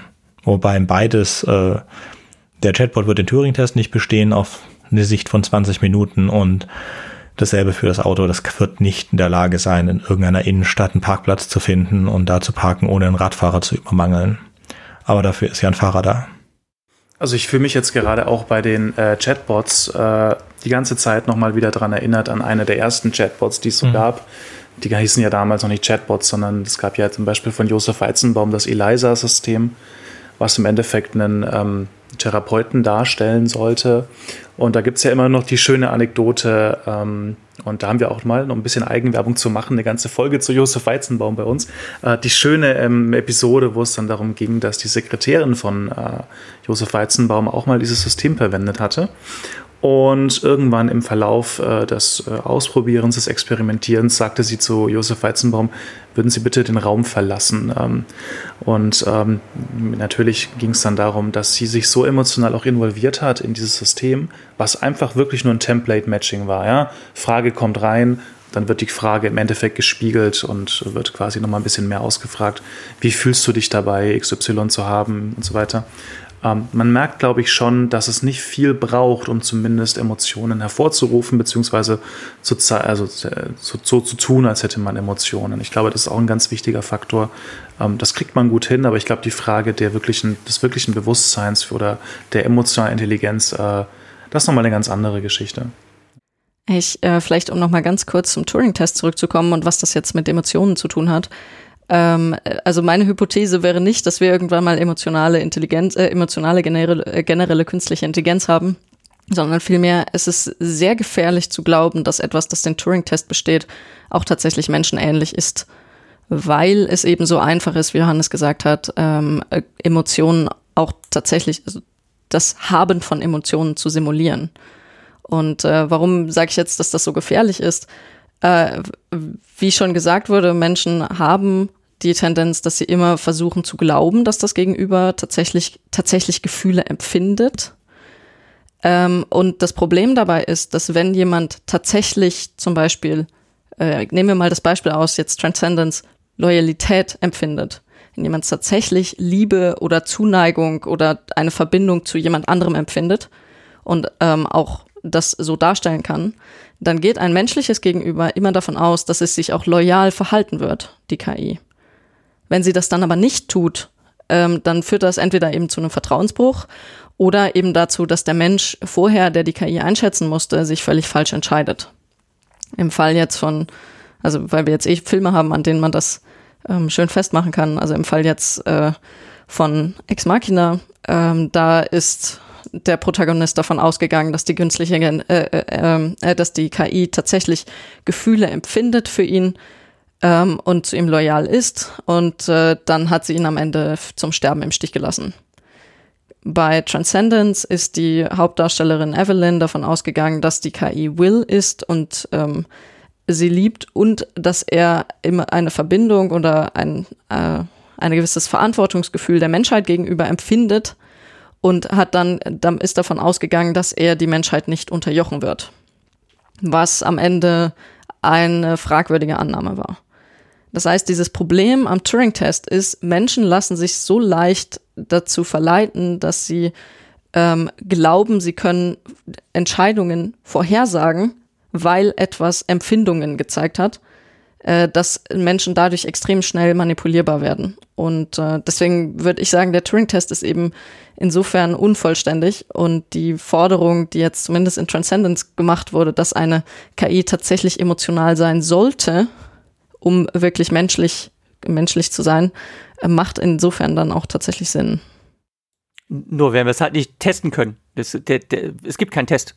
Ich wüsste doch nicht, wie der aussehen sollte. Das ist eben das Schwierige. Also die Psychologie weiß da bestimmt mehr, aber äh, also äh, deswegen, ich würde das auch, also ich finde den Vergleich mit Psychopathie tatsächlich ganz gut, weil ein Psychopath kann auch äh, Emotionen emulieren. Ähm, das Problem ist dann bloß, man weiß nicht so genau, ob das jetzt echt ist oder nicht. Ja, wie, wie ich schon davor gesagt habe, es ist mir, diese Evolutionssache ist mir eigentlich für Bewusstsein und auch für eine starke Intelligenz ziemlich egal. Es ist ein menschliches Problem, dass wir diese Dinge haben. Also nicht haben, sondern dass wir die darauf so viel Wert setzen. Also ich glaube nicht, dass eine Intelligenz notwendigerweise Loyalität oder Liebe empfinden muss. Auch keine ja. allgemeine Intelligenz. Ähm, und beim Turing-Text wird ja auch abgesehen von der Emotion, werden ja auch Fragen gestellt über ähm, domänenübergreifende, Sach sachgebietübergreifende Dinge, in denen man auch relativ schnell herausfinden kann, dann äh, selbst wenn die der, der Bot mit dem Internet verbunden ist und da Fragen stellen kann, kann ja nicht alles wissen. Also man stellt Fragen, was ist dein Lieblings, ähm, was ist dein Lieblingssportteam äh, und wie haben die sich geschlagen und was denkst du, wie die es sich weiterschlagen und wie ist das Wetter überhaupt bei dir und so weiter. Also die, ähm, diese Konversation mit diesen Turing oder den Anwärtern für diese Turing-Tests sind schon ziemlich interessant, wie sie die dann austricksen, wie sie dann in bestimmte Situationen bringen, in denen da einfach nichts mehr vorprogrammiert ist. Zudem ähm, zu der Frage, die wir vorhin gestellt haben und auch in diesem Film ja gezeigt haben, wie könnte man diese, wie könnte so, so Maschinen man bauen? So äh, generelle KIs, Maschinenintelligenzen. Da haben wir mal eine Liste aufgestellt, also in Transcendence ist es ja eine Emulation des, des Gehirns, also eine Whole Brain Emulation, WBE. Ja, man könnte sagen, dass es ähm, über Machine Learning geht, also man gibt dem der KI einfach genügend Daten und sie würde es äh, magisch irgendwie rausfinden. Das ist ein Teil der Idee von Ex Machina, die auch von den gesamten Nutzern von Blue Book halt die Daten genommen haben, um was zu bekommen. Und dann haben sie auch eine evolutionäre Entwicklung darauf. Und deswegen hat er diese verschiedenen Versionen, die er dann immer zerstören muss, um die nächste Version davon zu machen. In Dave versuchen sie was ganz Interessantes und zwar eine direkte Programmierung über Meme. Und sagen, im Generellen sind wir Menschen ja nur eine Ansammlung von Memen. Wenn ich jetzt genügend Meme zusammenbringe, dann wird die KI irgendwann in der Lage sein, Bewusstsein zu machen. Das ist die Idee, die da aufgespannt wird, die ich ganz interessant finde. Und es gibt tatsächlich ein Team in Australien, die das evolutionsbiologisch sehen, also die eine, äh, eine Simulation eines Babys haben und dem Baby in den Schritten, die wir wissen, wie Babys lernen, die Meme beibringen. Und ähm, dann, das ist ein Team von erklärenden Intelligenzen, äh, sorry, ein Team, die dem erklärenden KI-Prinzip folgen, wo man dann auch dann immer schön sehen kann an den Rückmeldungen der KI, äh, in welchem Bereich das jetzt gerade gelandet ist und warum sie so reagiert hat. ist ganz nett. Ich glaube, eine Doku dazu entweder auf Netflix, Disney Plus oder YouTube gesehen zu haben. Wenn ich es finde, Jürgen tut es in die Shownotes. Ich glaube, du müsstest auch mal ganz kurz erklären, was ein Meme ist. Ähm, genau, und zwar ähm, ist es tatsächlich ein Begriff, der, wenn man einfach mal Meme eingibt, was ja mittlerweile auch ein geflügeltes Wort im Internet ist, äh, dann kommt man auf die Etymologie von dem Ganzen und das ist tatsächlich von Evolutionsbiologen Richard Dawkins und ähm, ist quasi ein Bewusstseinsinhalt, ganz abstrakt gefasst. Und wenn man da quasi diesen Inhalt weitergibt, dann ist dieser Inhalt normalerweise zufälligen Mutationen unterlegen. Also es wird quasi immer wieder eine neue Version von dem geben, was man da gerade sich vorgestellt hat. Und äh, dementsprechend, ja, kommt am Ende quasi durch tatsächlich sowas ähnlichem wie evolutionären Algorithmen ähm, etwas heraus, was dann sich quasi immer weiterentwickelt. Das ist die, der Hintergrund von Meme oder Meme. Dankeschön.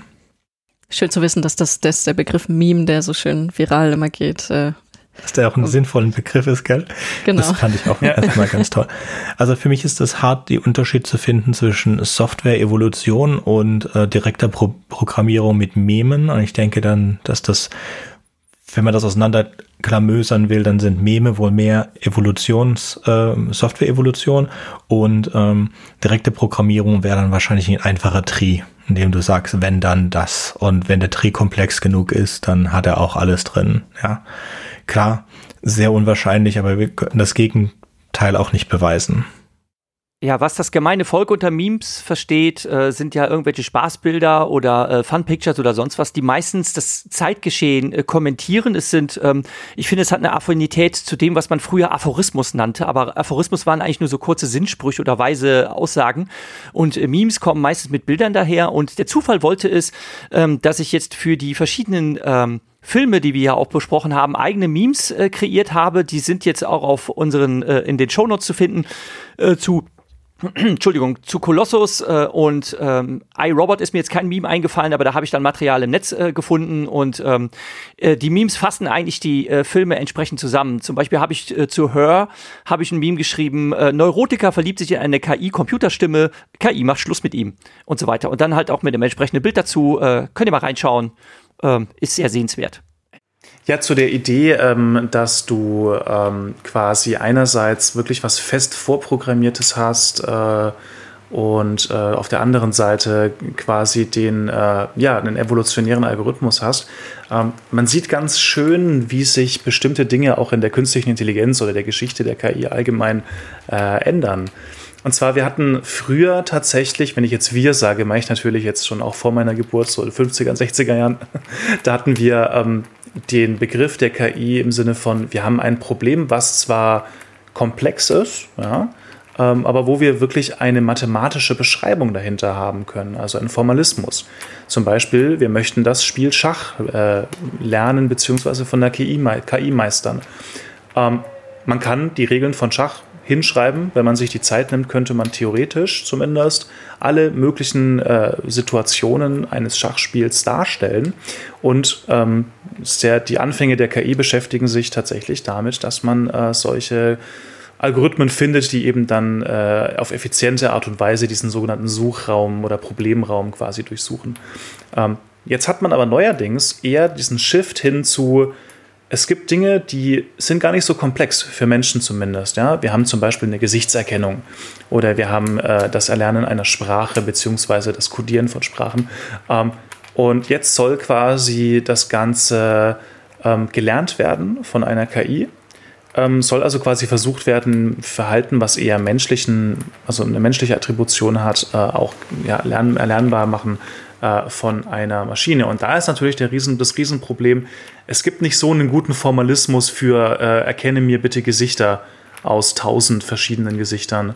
Ähm, das ist also quasi eher so dieser Shift hin zu, wir schmeißen das Ganze voll mit Daten, nennt man auch Data-Driven Machine Learning, ähm, indem man einfach sagt, wir haben Millionen von Daten, wir können jede erdenkliche Variation davon lernen ähm, und kommen dann quasi in einer Art und Weise auf ein Modell, welches uns dann wieder sagt, okay, ähm, das könnte im Endeffekt dazu führen, dass dieses, äh, ja, dass quasi dieser Task gelernt wird. Und ähnlich verhält sich es eben auch mit genetischer Programmierung, evolutionären Algorithmen. Die gibt es tatsächlich auch im Machine Learning.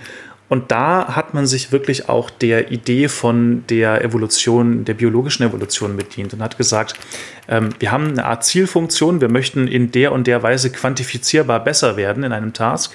Zum Beispiel, wir haben einen Roboter, da gibt es super, super schöne Videos auch im Internet. Ähm, äh, Roboter, 3D-Simulationen, die quasi so weit wie möglich rennen sollten. mit bestimmten Restrictions. Und äh, dass die Zielfunktion war natürlich, wie weit diese Roboter kommen. Und dann wird einfach geguckt, okay, Generation 1 äh, fällt sofort hin. Generation 2 mutiert in einer gewissen Art und Weise oder bildet Crossovers mit anderen äh, Instanzen und kommt dann noch ein Stückchen weiter. Und wenn dann gute Dinge sich durchsetzen, dann laufen die ein bisschen weiter. Das sieht super, super witzig aus am Anfang. Ähm, aber am Ende hast du eine Maschine oder eine Simulation, die einfach unendlich lange rennen kann. Da ist so ein bisschen die Analogie auch dazu, was ein evolutionärer Algorithmus eigentlich leisten kann. Früher mal ein, ein Beispiel gesehen von einer äh, Metallschwinge und die bestand aus verschiedenen langen Metallstreben und ein Computer ist dann random daran gegangen, also es ist eine physische Metallstreben Kombination hat ein bisschen darum gebogen. Und dann kam ein Windstrahl drüber und dann hat man gemessen, war das besser als vorher oder nicht. Und das Ding hat das halt gemacht für Tage, Wochen, kann ich jetzt nicht genau sagen, wie lange, und hatte dann am Ende etwas, das aussah wie eine Vogelschwinge. Weil das einfach so ein evolutionärer Prozess war. Wenn du es einfach oft genug probierst, du fängst an halt mit diesem äh, zehn Stahlstreben, die gerade sind, und dann am Ende hast du halt was, was aussieht wie eine Schwinge, weil das hat den besten Luftwiderstand. In dem Fall. Also so evolutionäre Experimente sind immer ganz schön und funktionieren eigentlich. Also nicht eigentlich, funktionieren immer. Das ist ja das Tolle an der Evolution. Ja, ähm, wenn man, glaube ich, bei Wikipedia mal nachguckt nach solcher genetischen Programmierung, dann findet man auch ein Beispiel aus der Raumfahrttechnik, wo ähm, ich glaube, die Antenne der Voyager, ich bin mir nicht ganz sicher, aber zumindest von der Sonde äh, durch einen genetischen Algorithmus designt wurde. Weil es geht natürlich darum, dass man eine gute Abstrahlkraft hat. Und das Design dieser Antenne ist dadurch entstanden, dass man eben auch evolutionäre Algorithmen angewendet hat. Also ist sehr, sehr, sehr, sehr mächtig tatsächlich. Und das Coole bei diesen ganzen Geschichten ist ja, ähm, dass das einfach sehr schnell geht. Wir müssen nicht Millionen von Jahren warten oder Zehntausende Jahre warten, bis sich so etwas durchsetzt, äh, sondern wir schmeißen den PC an und haben vielleicht nach ein paar Stunden ein Ergebnis. Und ich kann mir auch gut vorstellen, dass der Chef von Blue Book jetzt wieder bei Ex Machina ähm, das auch ähnlich, in ähnlicher Weise gestaltet hat, einfach Daten zu nehmen, die eben zeigen, wie es in irgendeiner Art und Weise biologisch sinnvoll erscheint und das dann mal schnell simuliert hat. Ich meine, wenn wir jetzt die Analogien nehmen, ich meine, Bluebook war, glaube ich, eine Suchmaschine. Ähm, ich meine, wenn wir uns sowas wie Google anschauen, die haben riesige Serverfarmen, äh, da geht das auch sehr, sehr schnell. Du, du hast recht, ist, äh, mit der evolutionären Algorithmus, ich habe das auch gerade mal bei Wikipedia nachgeschaut. Wir betteln uns hier irgendwie immer, wer hat das schneller recherchiert. ähm, also es ist, es ist die Antenne der äh, Space Technology 5 Satelliten. Äh, die wurde äh, damit entwickelt. Äh, sieht man auch ein schönes ja. Bildchen, eine ganz komisch geknickte äh, Antenne, sieht man da direkt ein Bildchen, kommt natürlich auch in die Shownotes verlinkt. Ähm, mir ist ähm, mal auf einem Meetup Artificial Intelligence in Frankfurt, was ich früher regelmäßig besucht habe vor Corona, ähm, ist äh, mal was Interessantes vorgeführt worden mit einer ganz einfachen Zielvorgabe. Ähm, wir stellen uns vor, wir haben Staubsaugerroboter, der hat ein paar Steuerbefehle und ähm, wie sieht jetzt der optimale Code aus, dass der Staubsauger auch ähm, den ganzen Raum abfährt ähm, und natürlich die Hindernisse umfährt und ähm, zurück zu seinem Ausgangspunkt kommt, bevor seine Batterie alle ist.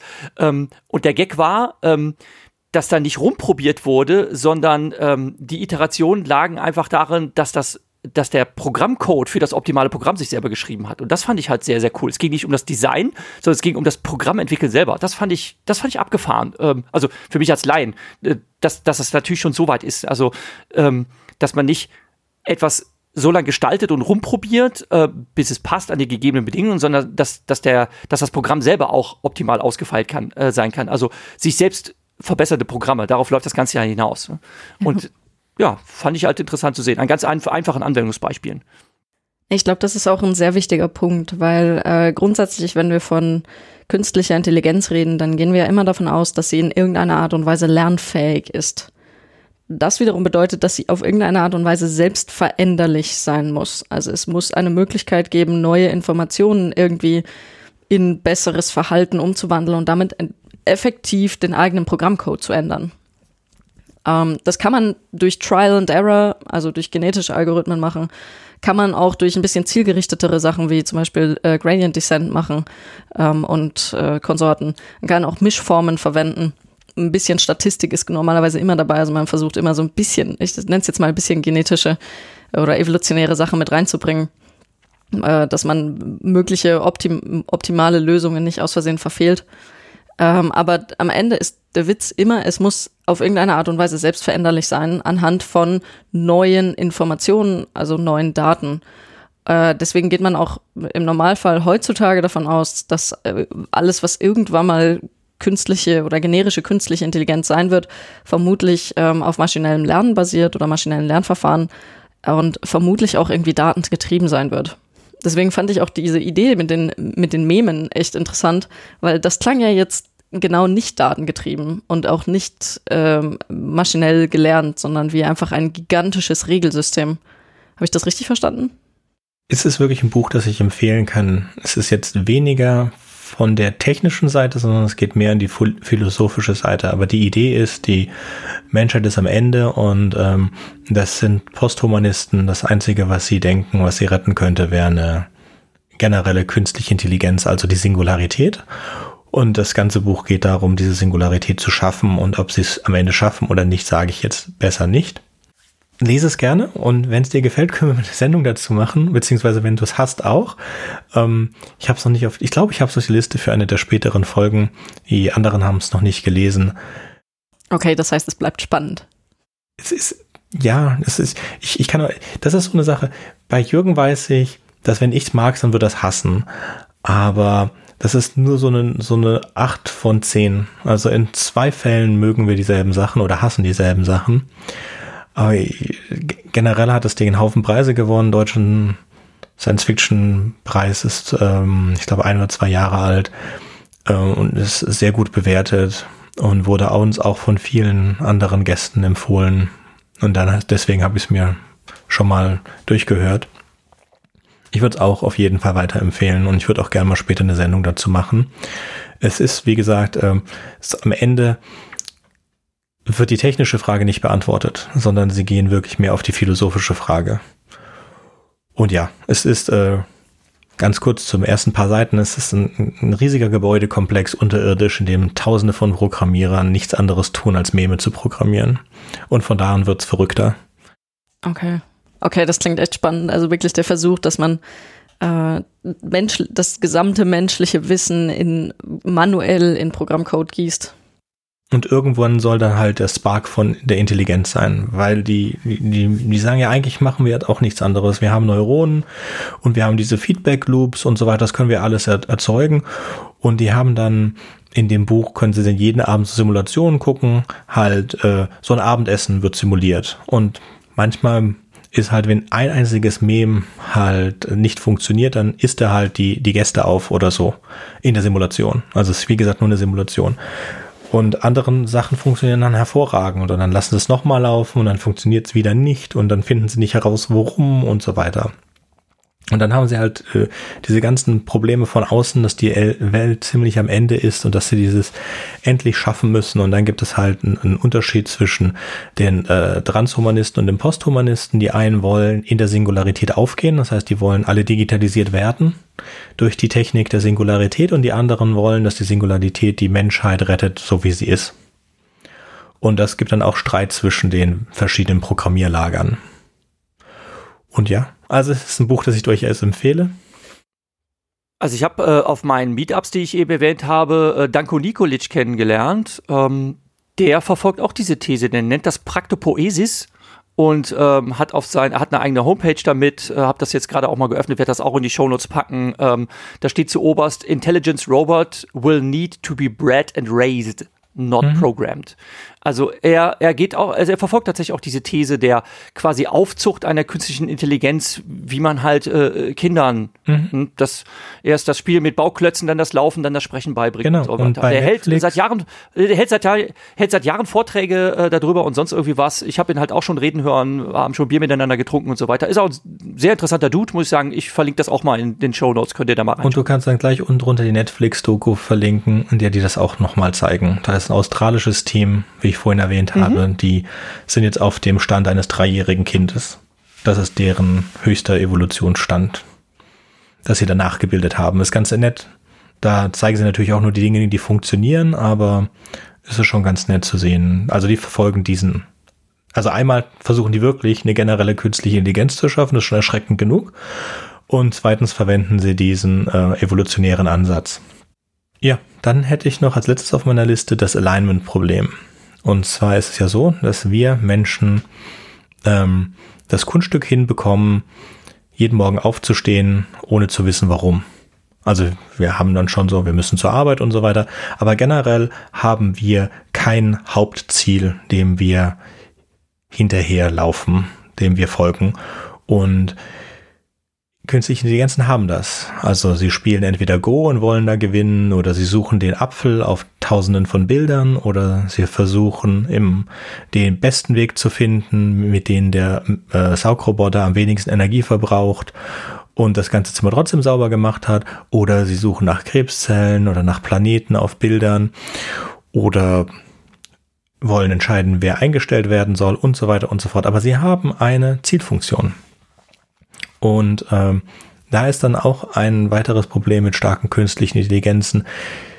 Die menschliche Sprache und auch generell Computersprachen, wie kriege ich es hin, diese Zielfunktion so zu machen, so zu setzen, dass ähm, sie nicht missverstanden werden kann und dass sie auch gut für uns funktioniert. Da gibt es dann dieses Beispiel des äh, von ich weiß nicht, von wem das Beispiel ist, aber wir haben es schon öfter in unserer Episode mit Karl Ulsberg gehabt, von dem Büroklammern-Maximierer, der dann das ganze Universum in Büroklammern um Nick Bostrom, ja, der Philosoph, okay. Der ist auch Posthumanist. Also Nick, Jürgen, du hast mir, bist mir gerade ins Wort gefallen, du kannst garantiert auch schneller erklären. Und ich will ja nicht die ganze Zeit reden. Erklär mal das äh, Büroklammern-Maximierungsproblem. Ja, ähm, also Nick Bostrom hat das als erster formuliert, kommt natürlich auch wieder in die Show Notes, ist des Öfteren in früheren Rewrite-Episoden schon angesprochen worden.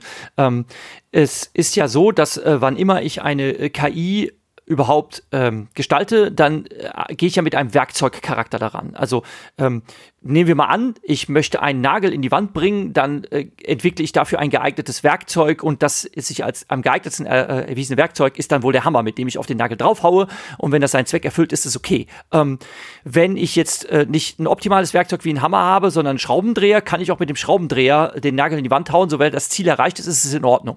Und ähm, eine KI hat also eine Zielvorgabe. Die probiert zum Beispiel rum. Äh, wir haben jetzt eben was schon über evolutionäre Algorithmen äh, gesprochen. Also die kann sich unter Umständen selbst optimieren und wenn die Zielvorgabe erreicht ist, äh, dann ähm, würde die äh, KI quasi sagen, okay, jetzt bin ich fertig, jetzt habe ich mein Ziel erreicht und jetzt muss ich diese äh, Optimierung, äh, kann ich jetzt einstellen. Ne? Aber was ist, wenn ich die Zielvorgabe leider zu diffus formuliere und ähm, das unter Umständen äh, mir zum Schaden gereicht, mehr noch äh, zur Auslösung der Welt führen könnte? Also nehmen wir mal an, und so hat Nick Bostrom das als erster, einer der ersten formuliert, ähm, wir kämen auf die ähm, eigentlich sehr einfache Aufgabe, ähm, hier, ähm, liebe KI, äh, lieber Automat, äh, ähm, du hast jetzt die Aufgabe, Büroklammern herzustellen. Ganz einfache Aufgabe. Und äh, macht das bitte so effizient wie möglich. Also die Effizienzmaximierung, äh, möglichst viele Büroklammern herzustellen. Und ähm, dieser Zielvorgabe folgt diese Maschine, äh, weiß dann aber nie, wann es genug ist. Also es wird alles in Büroklammern umgewandelt. Ähm, die Erde wird in Büroklammern äh, umgewandelt, die Menschheit muss dabei leider weichen, äh, dann wird auch der Rest des Universums in Büroklammern umgewandelt und dann haben wir halt am Ende ein Problem. Und das ist eben dieses Büroklammerproblem. Wird auch in diversen Romanen aufgegriffen, wie Algorithmus der Menschlichkeit wird sich darüber lustig gemacht. Wir haben mit Karl Osberg darüber gesprochen. Denn ähm, anhand dieses ganz einfachen Beispiels, ähm, wo man natürlich drüber schmunzeln kann, äh, es wird die Absurdität des Ganzen aufgezeigt, aber was ist, wenn man eben eine Aufgabe äh, sehr, sehr ungenau definiert, auch wenn man eigentlich ein hehres Ziel verfolgt hat. Äh, Sönke hat das mal mit einem schönen anderen Beispiel er erklärt. Ähm, nehmen wir mal an, wir geben die KI die Aufgabe, mach alle der Menschen äh, der Welt glücklich dann wäre das sehr, sehr schwierig, äh, dass alle gleichzeitig glücklich sind. Aber vielleicht kommt die AD, äh, KI auf die Idee, ich bringe einfach alle Menschen um bis auf einen und der ist dann am Ende glücklich und dann habe ich meine Aufgabe erfüllt. Das ist zwar ganz gut und schön, aber so war die Aufgabe wahrscheinlich gar nicht gedacht. Und das ist eben das, was damit gemeint ist. Also, ich glaube, zuallererst sollten wir uns mal überlegen, dass wir ähm, sehr, sehr viel mit Constraints arbeiten müssen, also mit Restriktionen, die wir dem System auferlegen. Ich sag mal so, ich glaube, ich werde jetzt nicht die absolute Antwort dafür haben, absolut nicht. Ich meine, da bin ich gar nicht wirklich äh, der Mensch dafür, glaube ich. Ähm, ich habe es nur mal tatsächlich an einem auch einem interessanten Beispiel gesehen, äh, wie das Ganze bei der Robotik äh, ja mehr oder weniger eben zu einem Dilemma geführt wird. Und zwar, angenommen, wir haben einen Roboter und äh, der macht eine bestimmte Aufgabe und wenn der sich sch schlecht verhält, weil er wahrscheinlich irgendwelche Menschen töten möchte, dann sollte es natürlich sowas wie einen Kill-Switch geben. Also ich drücke dann einen roten Knopf, dann ist das Ding einfach aus. Ja?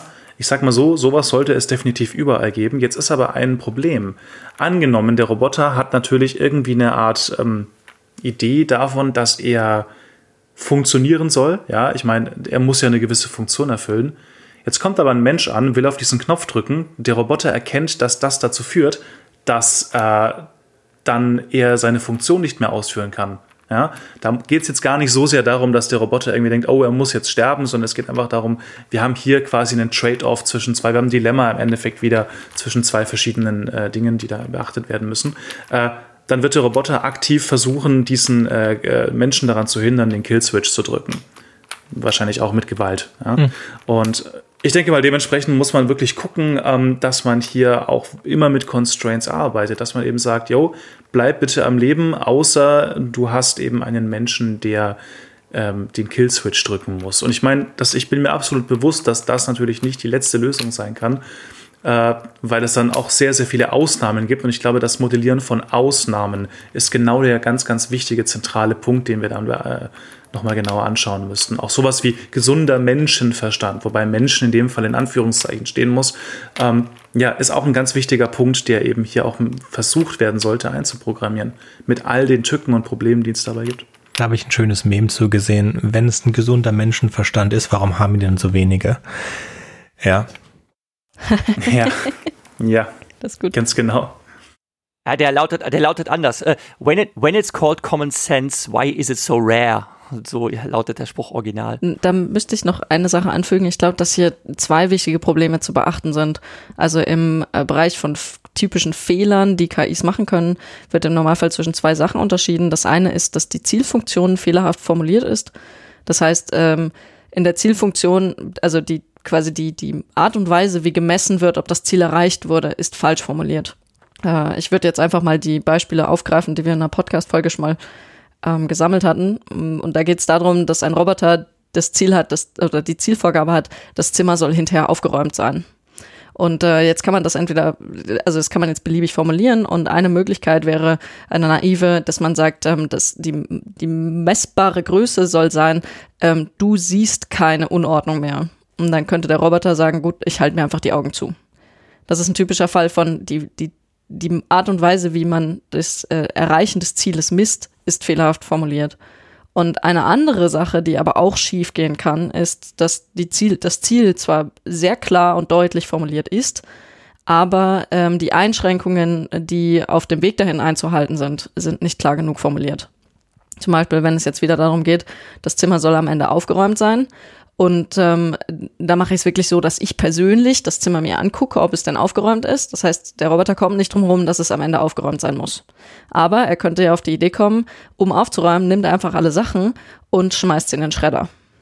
Das ist natürlich etwas, was am Ende zwar dafür sorgt, dass das Zimmer meinen Wünschen gemäß aufgeräumt ist, aber ähm, am Ende doch eigentlich nicht das, was ich haben wollte, weil irgendwie fehlen mir dann ein paar Sachen. Genau. Äh, deswegen würde ich das vielleicht ein bisschen, bisschen unterscheiden, dass wir sagen, okay, was sind denn Arten und Weisen, wie wir die, die Zielfunk, die eigentliche Zielfunktion sinnvoll formulieren und was sind jetzt das, was Johannes gemeint hat, die eigentlichen Einschränkungen, die wir geben müssen, damit auf dem Weg zum Ziel nicht auf einmal irgendwelche Abkürzungen oder Umwege genommen werden, wie zum Beispiel Auslöschung der Menschheit, die äh, für uns unter Umständen ein gewisses Problem darstellen können. Mhm. Und da können wir eigentlich wieder zurück zu iRobot und können Fabian mal dazu bringen, auch etwas zu sagen. Asimov, unser Freund, hat sich da, glaube ich, als einer der ersten die Robotergesetze ausgedacht.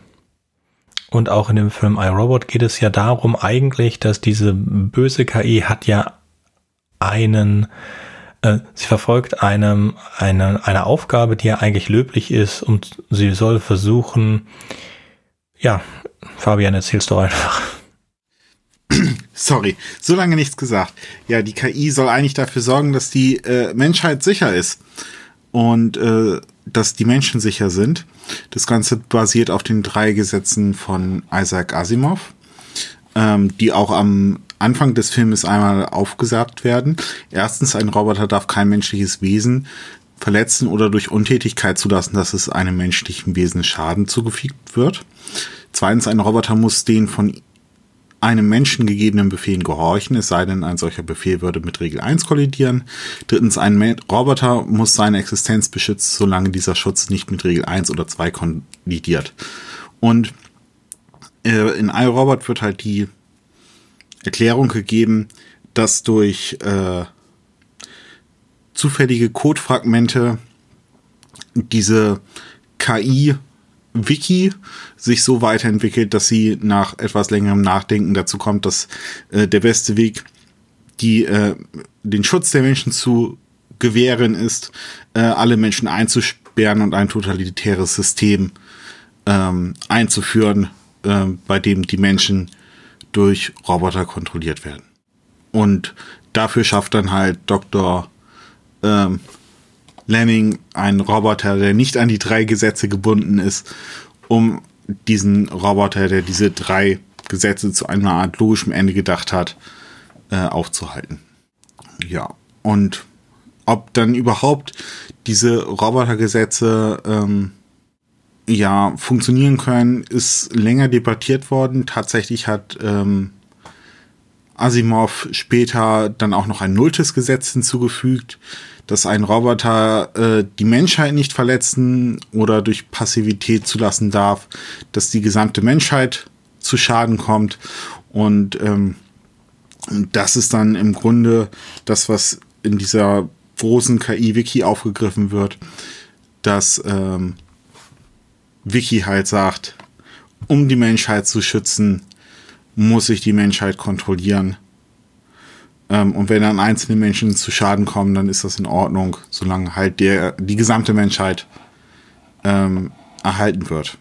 Dazu passend möchte ich gerne ein Buch empfehlen, und zwar ist das Das Paradies am Rande der Stadt.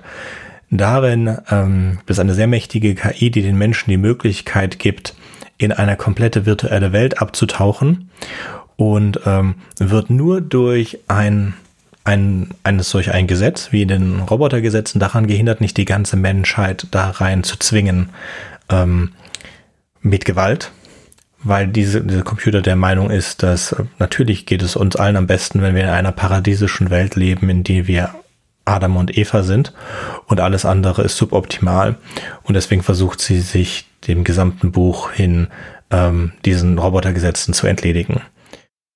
Mir fällt dazu ein, wir haben unlängst einen Roman gesprochen, der dritte von Theresa Hannig, Pantopia. Ähm, endlich mal eine Utopie. Also sie entwirft ein ähm, tolles, erstrebenswertes Weltbild, wo alles gut am Ende ausgeht und da gibt es einen, äh, auch eine KI, die sich als äh, starke universelle KI entwickelt. Ein Bug wird sie genannt und zwar ist nicht damit das Softbrötchen gemeint, sondern von dem Wort Bug, also äh, ein Floh, ein Programmfehler.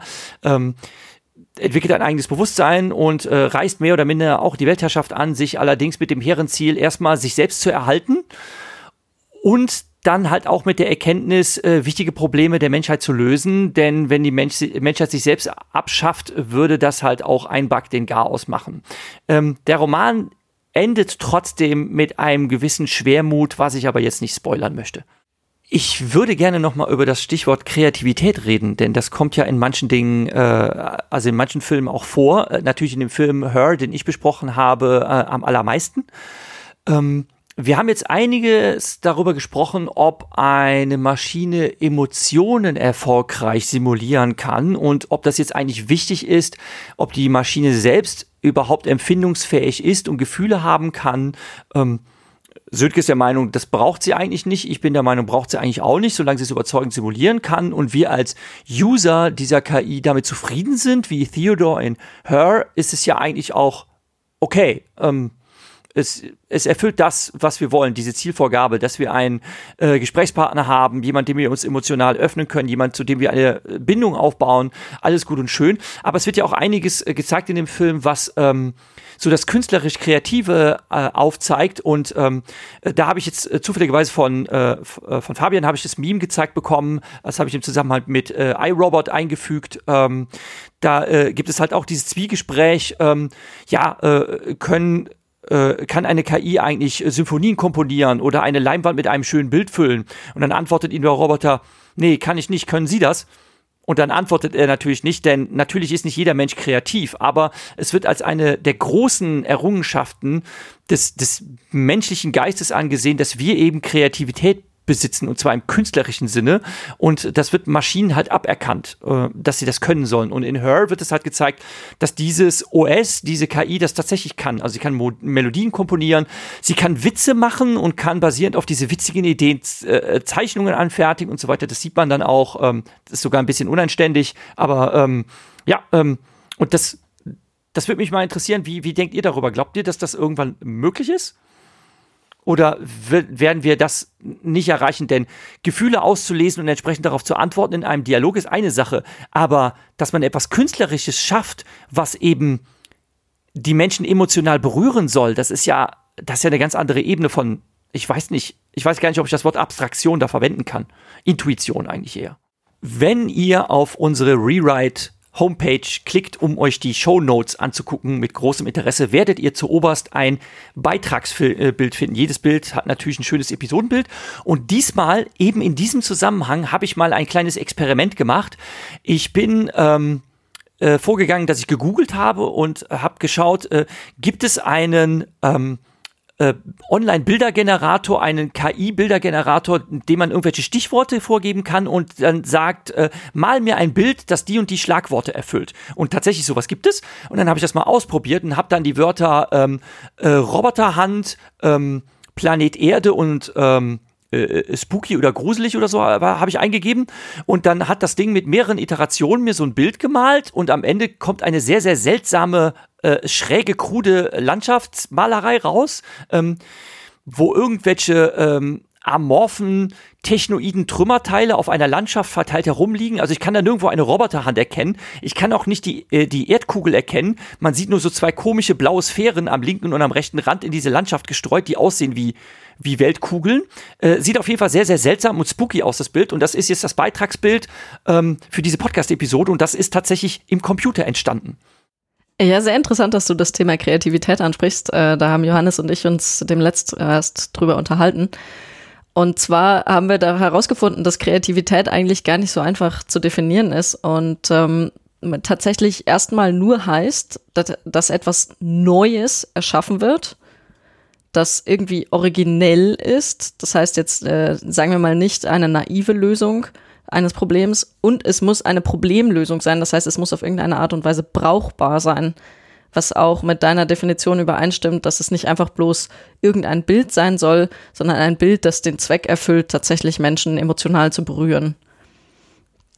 Ähm, da war dann unser Fazit, also grundsätzlich ist, sind Maschinen schon bereits jetzt in der Lage, so etwas zu tun. Ähm, ich meine, du hast den Bildergenerator gefunden, der kreativ äh, das Problem löst, ähm, eine Darstellung zu finden für bestimmte Stichworte. Das könnte man jetzt bereits als Kreativität sehen im künstlerischen Sinne. Ähm, dann gibt es natürlich auch Methoden, kreativ andere Probleme zu lösen. Wir hatten über die Antenne geredet äh, wo eine KI eine Problemlösung für eine optimale Antenne finden sollte, die am Ende dann eben eine war, die ein Mensch naiverweise nicht gefunden hätte. Da könnte man sich jetzt auch streiten, ob das bereits eine kreative Lösung ist.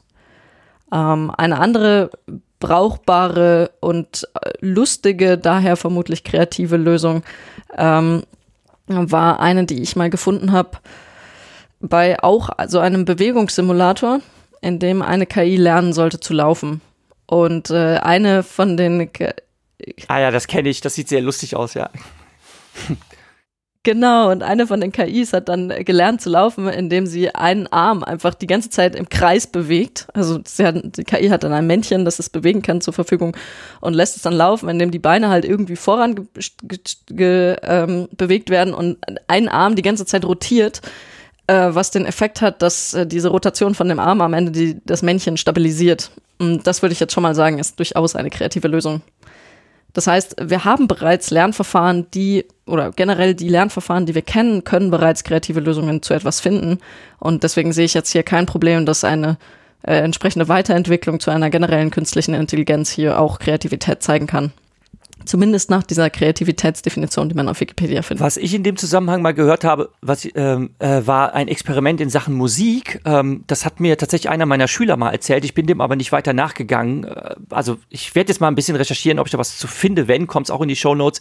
Man hat äh, überlegt, ob man einem, äh, einer KI das Komponieren von Jazzmusik beibringen kann, indem man das über ähm, äh, Bilder gemacht hat. Man hat lauter Notenpartituren eingescannt, hat damit eine Maschine gefüttert und hat äh, sie dann dazu veranlasst, ähm, basierend auf diesen ganzen Bildern äh, äh, Regelmäßigkeiten und Systematiken zu erkennen und dann halt eigene Melodien zu kreieren, ohne dass die Maschine ja wirklich wie man sagen würde, verstanden hat, was sie da tut. Also sie weiß nicht, dass das Musik sein soll. Ich weiß aber auch nicht, was dabei herausgekommen ist, ob da wirklich jetzt irgendwelche hörbare Musik beim Ende, am Ende bei rausgekommen ist. Aber ich fand diese Herangehensweise einfach sehr, sehr äh, pfiffig. Äh, das hatte so sowas, schon sowas Chinese Room-mäßiges. Ne? Man lässt eine Maschine irgendwas machen und sie hat überhaupt keine Ahnung davon, was sie da tut, aber am Ende könnte tatsächlich was Brauchbares bei rauskommen. Der Ansatz war einfach nur lustig. Ja, und Musik ist nämlich genau auch das Stichwort bei der ganzen Geschichte. Das ist, ähm, es gab mal ein Projekt, was äh, versucht hat, die sogenannte unvollendete Symphonie von Franz Schubert, ich glaube, es war Franz Schubert, aber ich kann auch nochmal nachschauen, ähm, eben zu vollenden. Und zwar ähm, in dem Fall nicht auf wirklicher Tonebene, also auf äh, akustischer Ebene, äh, sondern man hat to Töne und Tonfolgen, typische Tonfolgen von Franz Schubert eingeladen und hat quasi dann gesagt, ähm, mach mal sowas ähnliches. Und ich glaube, das ist ein ganz wichtiger Punkt bei der Kreativität und dem, was KI dann eventuell als kreativ, äh, als kreative Schöpfung äh, erreichen will. Äh, es ist oftmals erstmal nur so etwas wie ein Remixen von schon von Hand, vorhandenen Elementen. Ja? Also es ist jetzt nicht so dieser Frankensteinsche Ausprobieren von, äh, ich klatsch da mal ein Thema hin und versuche dann da irgendwas dran zu nähen, was ich woanders her habe. Es ist schon so, dass das Ganze sehr auf eine gewisse intuitive Weise funktioniert und was recht Neues herausbringt. Aber es ist doch eher so ein Remixen von der Geschichte. Also es klingt ganz gut tatsächlich. Ähm, habe auch schon mal ein bisschen reingehört und wenn man vielleicht auch den Komponisten etwas besser kennt, dann erkennt man auch, okay, das könnte auch die Art sein, äh, wie äh, man sich das vorgestellt hat. Ich würde aber einen ganz starken Punkt unterschreiben, und zwar, was bei diesen und auch anderen Experimenten rausgekommen ist, ist folgendes, dass Kreativität erstmal etwas ist, was eigentlich gar nicht so erstrebenswert ist, dass man das einer KI beibringt, sondern ein ganz anderer Punkt ist eher wichtig, und zwar, dass man mit einer KI eher sowas wie ein Kompagnon hat also ein, äh, ein System, welches dir quasi Vorschläge für deine eigene kreative Schaffenskraft gibt. Ähm, sei es jetzt, du bist Künstler oder Künstlerin und möchtest ein Bild malen und brauchst Ideen, ja. Das heißt, die KI fängt schon mal an, gibt ein paar Vorschläge und du sagst, das finde ich cool, das benutze ich. Oder was ich auch interessant fand, äh, ich äh, habe im privaten Bereich auch ein bisschen was mit ja, ähm, Musikkomposition zu tun. Es gibt tatsächlich KIs, die im Endeffekt dir ähm, auf Basis von äh, vorhergehenden Akkordfolgen vorgeben, wie könnte es denn weitergehen. Und das nutzen auch schaffende Künstler dafür, dass man eben ja neue Musik komponiert. Also da ist dann eher so dieser Charakter, der ich habe eine KI, die mir einfach, die mich unterstützt dabei. Die soll nicht mich ersetzen als Künstler oder Künstlerin, sondern sie soll quasi mich unterstützen ähm, bei dem, was ich tue. Ja. Und nochmal, weil ich es mir gerade noch aufgeschrieben habe, ähm, ganz kurz noch, sorry, ähm, weil du auch von dem Generator gesprochen hast. Äh, ich weiß nicht, ob ihr das kennt. Es gibt ein neues System, das ist super, super neu, ähm, nennt sich DAL-I, also sowas wie Salvador Dali, nur halt in DAL-I. Ich glaube, das ist auch eine Verballhornung von Wally, dem Film. Ähm, da läuft das genau so. Man hat quasi einen Prompt von dem, was man eigentlich haben möchte, an einem Bild. Und ich glaube, als Beispiele hatten die sowas wie, ähm, mal mir bitte ein Bild, in dem äh, eine Suppenschüssel äh, vorkommt, die ein Portal zu einer anderen Dimension ist. Im Stil von äh, dem Peanuts-Zeichner. Und dann macht diese KI das und das sieht unfassbar gut aus und das ist super erschreckend und ich glaube, sie haben bis jetzt noch nicht die äh, Open Source Version dafür rausgegeben. Ähm, es gibt nur ein paar Beispiele, aber es sieht unglaublich gut aus. Also DAL-I auf jeden Fall mal auschecken, das ist super, super krass. Es gibt auch eine Anwendung, äh, das ist ganz lustig, die hat nämlich mein Partner gestern Abend erst noch ausprobiert. Er nennt sich Dolly, äh, DALI Mini oder Mini-Dali, ich weiß es nicht. Ähm, das, das ist, glaube ich, eine Webseite, die man wirklich einfach auf einem Smartphone oder so aus, aufrufen kann. Dauert natürlich eine gewisse Zeit und ist, glaube ich, ähm, tatsächlich Open Source. Das müsste ich aber noch mal gucken. Und äh, da haben wir gestern erst ausprobiert, was rauskommt, wenn man ähm, T-Rex, der einen Partyhut trägt, eingibt. Und es kamen teilweise verstörende, aber teilweise auch recht witzige Sachen dabei raus. Ja, ich bin mir recht sicher tatsächlich, dass das äh, Open Source ist, weil ich habe gerade einen Hugging Face Space gefunden dazu. Also Hugging Face ist so eine große ähm, ja, Sammlung quasi von frei verfügbaren Modellen. Ich glaube, das bedeutet, dass man das sich auch ziehen kann. Also wer da interessiert ist, auf jeden Fall mal ausprobieren. Wer wissen will, ob man ähm, einen T-Rex mit einem Partyfood drauf äh, sich zeichnen lassen kann. Too much traffic. Please try again later. Ich habe es gerade mal ausprobiert mit genau diesem Satz. Also es werden auf jeden Fall prall gefüllte Shownotes, werde ich feststellen. Ähm, ich brauchte dann noch äh, so, so ein paar Links von euch, bräuchte ich noch, denn das, was ich jetzt als ähm, DAL-I gefunden habe, ähm, das sieht aus wie nur so ein Overview und dann ist das auch wieder mit diesen, äh, mit diesen Sesseln, die aussehen wie eine Avocado. Das ist, das ist schon abgefahren, äh, die, diese, diese Designideen. Ähm, das hatten wir schon bei der Folge zusammen mit Karl Orzberg, wo er darauf hingewiesen hat. Und hm, ja, aber das, da, das sieht jetzt nicht so aus, als könnte man da irgendwie was eingeben. Ähm, Zuerst dachte ich, das wäre jetzt genau das, was ich gefunden hätte, aber der, die URL mit diesem Bildgenerator, ähm, den ich verwendet habe, das war, eine, das war was anderes. Da konnte man aber auch verschiedene Malstile auswählen, äh, wie das Bild am Ende sein sollte. Wie gesagt, es ist halt sehr, sehr spooky, was dabei rausgekommen ist bei mir. Aber naja, für was Surreales, dafür ist es okay. Also demzufolge die, äh, die Verknüpfung mit Salvatore Dali ist jetzt auch nicht so, ist jetzt auch gar nicht so abwegig, den zu wählen, weil im Moment kommt da halt noch was sehr Krudes bei raus, was so eine KI sich überlegt. Ja, ganz so, also ein bisschen weniger krude, äh, krude ist es, wenn man ähm, This person does not exist. Ja, das aufruft. ist abgefahren, da hast du recht. This person does not exist.com äh, ähm, kann man immer weiter refreshen und kriegt immer weiter äh, Personen generiert, die tatsächlich nicht existieren und zum Teil sind die verblüffend echt, die Fotos. Also wenn man sich mal einen Fake-Account erstellen will, ne, weil man gesagt, kann man genau da fündig werden. Hat dann leider nur ein Foto. Aber naja, das reicht ja manchmal. Äh, vielleicht auch ein Addendum ähm, oder eher zwei. Also bei dem äh, bei dem Punkt emotionale Intelligenz, äh, also im, kann und sollte eine KI Emotionen zeigen. Äh, ich glaube, wir sind uns einig, dass das jetzt nicht unbedingt nötig ist. Was ich vielleicht zu dem Punkt, ähm, wie müsste man eine KI einschränken, damit sie nicht gefährlich wird, noch ergänzen würde, ist äh, genau der Punkt, sie sollte nicht Emotionen simulieren dürfen, ähm, die sie nicht selber hat. Oder zumindest die Personen dann im, in, entsprechend darauf aufmerksam machen, dass diese Emotionen nicht echt sind. Weil es gibt zwar Anwendungsfälle, gerade in der Psychotherapie, wo das äh, durchaus hilfreich ist, wenn man eben diesen Fakt, dass Leute immer glauben, dass das Gegenüber Emotionen vermutlich hat, äh, wo man das ausnutzt. Aber äh, gerade in Transcendence wird das ganz, ganz deutlich, dass die KI wirklich quasi nichts hätte schaffen können in der physischen Welt ohne die Hilfe einer Person, die sie auch überzeugt, etwas für sie zu tun.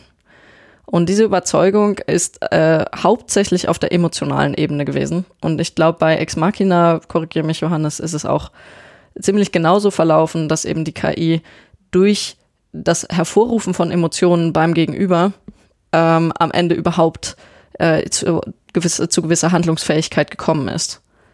Und ähm, das ist natürlich super gefährlich, wenn KIs dann extrem effizient, ich nenne es jetzt mal die emotionale Schwachstelle von Menschen hier ausnutzen können. Und äh, das wäre dann ein wichtiger Punkt, den man hier einschränken müsste. Und genauso bei Kreativität was Johannes gesagt hat, oder ähm, ich weiß gar nicht mehr, wer es gesagt hat, aber äh, es ist ein guter Punkt, die Frage, wollen wir überhaupt, dass KI kreativ ist? Also wollen wir, dass eine KI eine originelle Lösung für etwas findet oder wollen wir eher, dass zum Beispiel für ähm, äh, Heilung von Krebs oder von Umweltproblemen die KI am besten eigentlich die effizienteste Lösung und nicht einfach irgendeine originelle Lösung findet? Genau. Und ähm, ganz zum Schluss äh, auch noch eine, eine ähm, wärmste Buchempfehlung von mir, nämlich Quality Land. Aha, super. Wo äh, das ist äh, ein sehr wichtiges Buch zum Thema Einschränkungen von KI, weil da nämlich KIs Seite an Seite mit Menschen leben und ähm, ein, äh, eine Einschränkung wird hier auf sehr geschickte Art und Weise umgangen. Ich versuche nicht viel zu spoilern. Ähm, es, an einer Stelle wird ein Roboter zerstört und äh, der schafft es, die Subroutine, die ihm gewisse Einschränkungen bezüglich zum Beispiel Verbreitung oder ähnlichem äh, gebietet, diese Subroutine wird er, wird er los, indem er seine ähm, quasi ein Backup seiner selbst auf die Cloud hochlädt. Und zwar genau so, dass ähm, die Subroutine, die diese Einschränkungen enthält, ähm, als letztes hochgeladen wird und leider der Zerstörung zum Opfer fällt. Sodass quasi ein unvollständiger Code am Ende ähm, gebackupt wurde, in dem genau diese, diese eigentliche Einschränkung äh, dann um verloren gegangen ist. Und das ist dann natürlich auch noch so eine interessante Frage, wie kann man bei allem, bei aller wunderbar zusammenge ja, zusammengesponnenen Einschränkungen, die man an einer KI gibt, wie kann man am Ende auch wirklich sicher gehen, dass sie keine Möglichkeit findet und auch keine Motivation hat, diese am Ende äh, zu umgehen ja, oder auszumerzen. die Cleverness, äh, aus diesem Käfig zu entkommen. Ja? Das wird bei Ex Machina gezeigt, äh, bei äh, Quality Land wird es auch gezeigt. Äh, Quality Land gibt es auch eine schöne Fortsetzung. Meine Empfehlung ist, sich beide Audiobooks am Stück zu ziehen und als eigentlich gefühlt einen Roman hintereinander durchzuziehen. Das knüpft unmittelbar aneinander an, kann man in einem durchhören, finde ich auch sehr, sehr, sehr, sehr unterhaltsam. Tolle, tolle Buchempfehlung, bin ich voll dabei. Und ähm, was das, was das Entkommen einer bösartigen KI betrifft, da könnte ich dann auch mal eine, ähm, das ist dann mehr so Terminator-mäßiges Szenario. Man könnte sagen, äh, der Roman, äh, den ich jetzt empfehlen möchte, äh, der auch ganz als Audiobook-Adaption ganz, ganz fantastisch vorgelesen ist, ähm, der ähm, ist so ähm, schließt du die, äh, die Lücke der Gegenwart bis hin zu dem, was wir an Aufstand der Maschinen in Terminator kennen und das ist der Film Robokalypse. Da geht es am Anfang auch darum, dass wir halt so eine künstliche Superintelligenz äh, geschaffen haben und dummerweise schafft die dann doch äh, zu entkommen. Ähm, auf eine Art und Weise, wo halt der Erbauer nicht dran gedacht hat, dass das ein Fluchtweg sein könnte. Und dann ist sie halt in der Welt und treibt ihr Unwesen und ähm, dann kämpft die Menschheit ihren Über Über Überlebenskampf. Aber der Roman ist wirklich sehr, sehr schön erzählt. Der würde es auch verdient äh, werden, äh, also der könnte eine ganz tolle Verfilmung oder nein, so eine tolle Serienadaption könnte der vertragen, weil er einfach so gut in Episoden geschrieben ist äh, Robokalypse von äh, Robert Wilson, der selber auch ähm, studierter äh, Informatiker und äh, Experte für Robotik ist und so weiter, der sich aber auch in Interviews äh, gleich davon distanziert und sagt, ja, ja, ich weiß, das ist jetzt Terminator-Szenario, aber äh, er ist eigentlich da sehr, äh, sehr ähm, äh, relaxed und ähm, das ist jetzt eher so Populärliteratur äh, geschrieben und so weiter, weil er halt von klein auf so ein Fan von solchen Stories und Geschichten gewesen ist. Und dann hat er das mal aufgeschrieben. Aber ähm, er weiß natürlich auch, wo da an allen möglichen Ecken und Enden äh, das Ganze so lückenhaft, lückenhaft und löschrig ist, aber Unterhaltungswert hat das Werk auf jeden Fall. Ja, ich glaube, ähm, Ethiker in aller Welt werden noch sehr viel zu tun haben, neben dem typischen Recht und Gesetz, was gilt, noch zusätzliche Regeln für künstliche Intelligenz zu finden, dass die auch am Ende nicht über die Stränge schlägt in einer Art und Weise, die Menschen normalerweise natürlicherweise nicht tun würden. Ja, eigentlich bräuchten wir sowas, wie wir das mit der Atomkraft haben und wie wir es mit der mit dem Rumfuschen am menschlichen Erbgut haben. Eigentlich bräuchten wir auch so einen so einen grundsätzlichen, wie hieß das nochmal? Sönke weiß das Wort. Jetzt, jetzt habe ich mal gerade Wortfindungsprobleme. Ähm, irgendwas mit Dingsbums um. Ähm, ja, internationales Amt. Ja, es gibt, es gibt so ein schönes äh, äh, Wort dafür. Moratorium. Was Sönke auch schon oft verwendet hat. Moratorium, das Wort, das habe ich eben nicht gefunden. Genau, wir brauchten ein Moratorium eigentlich für äh, KI.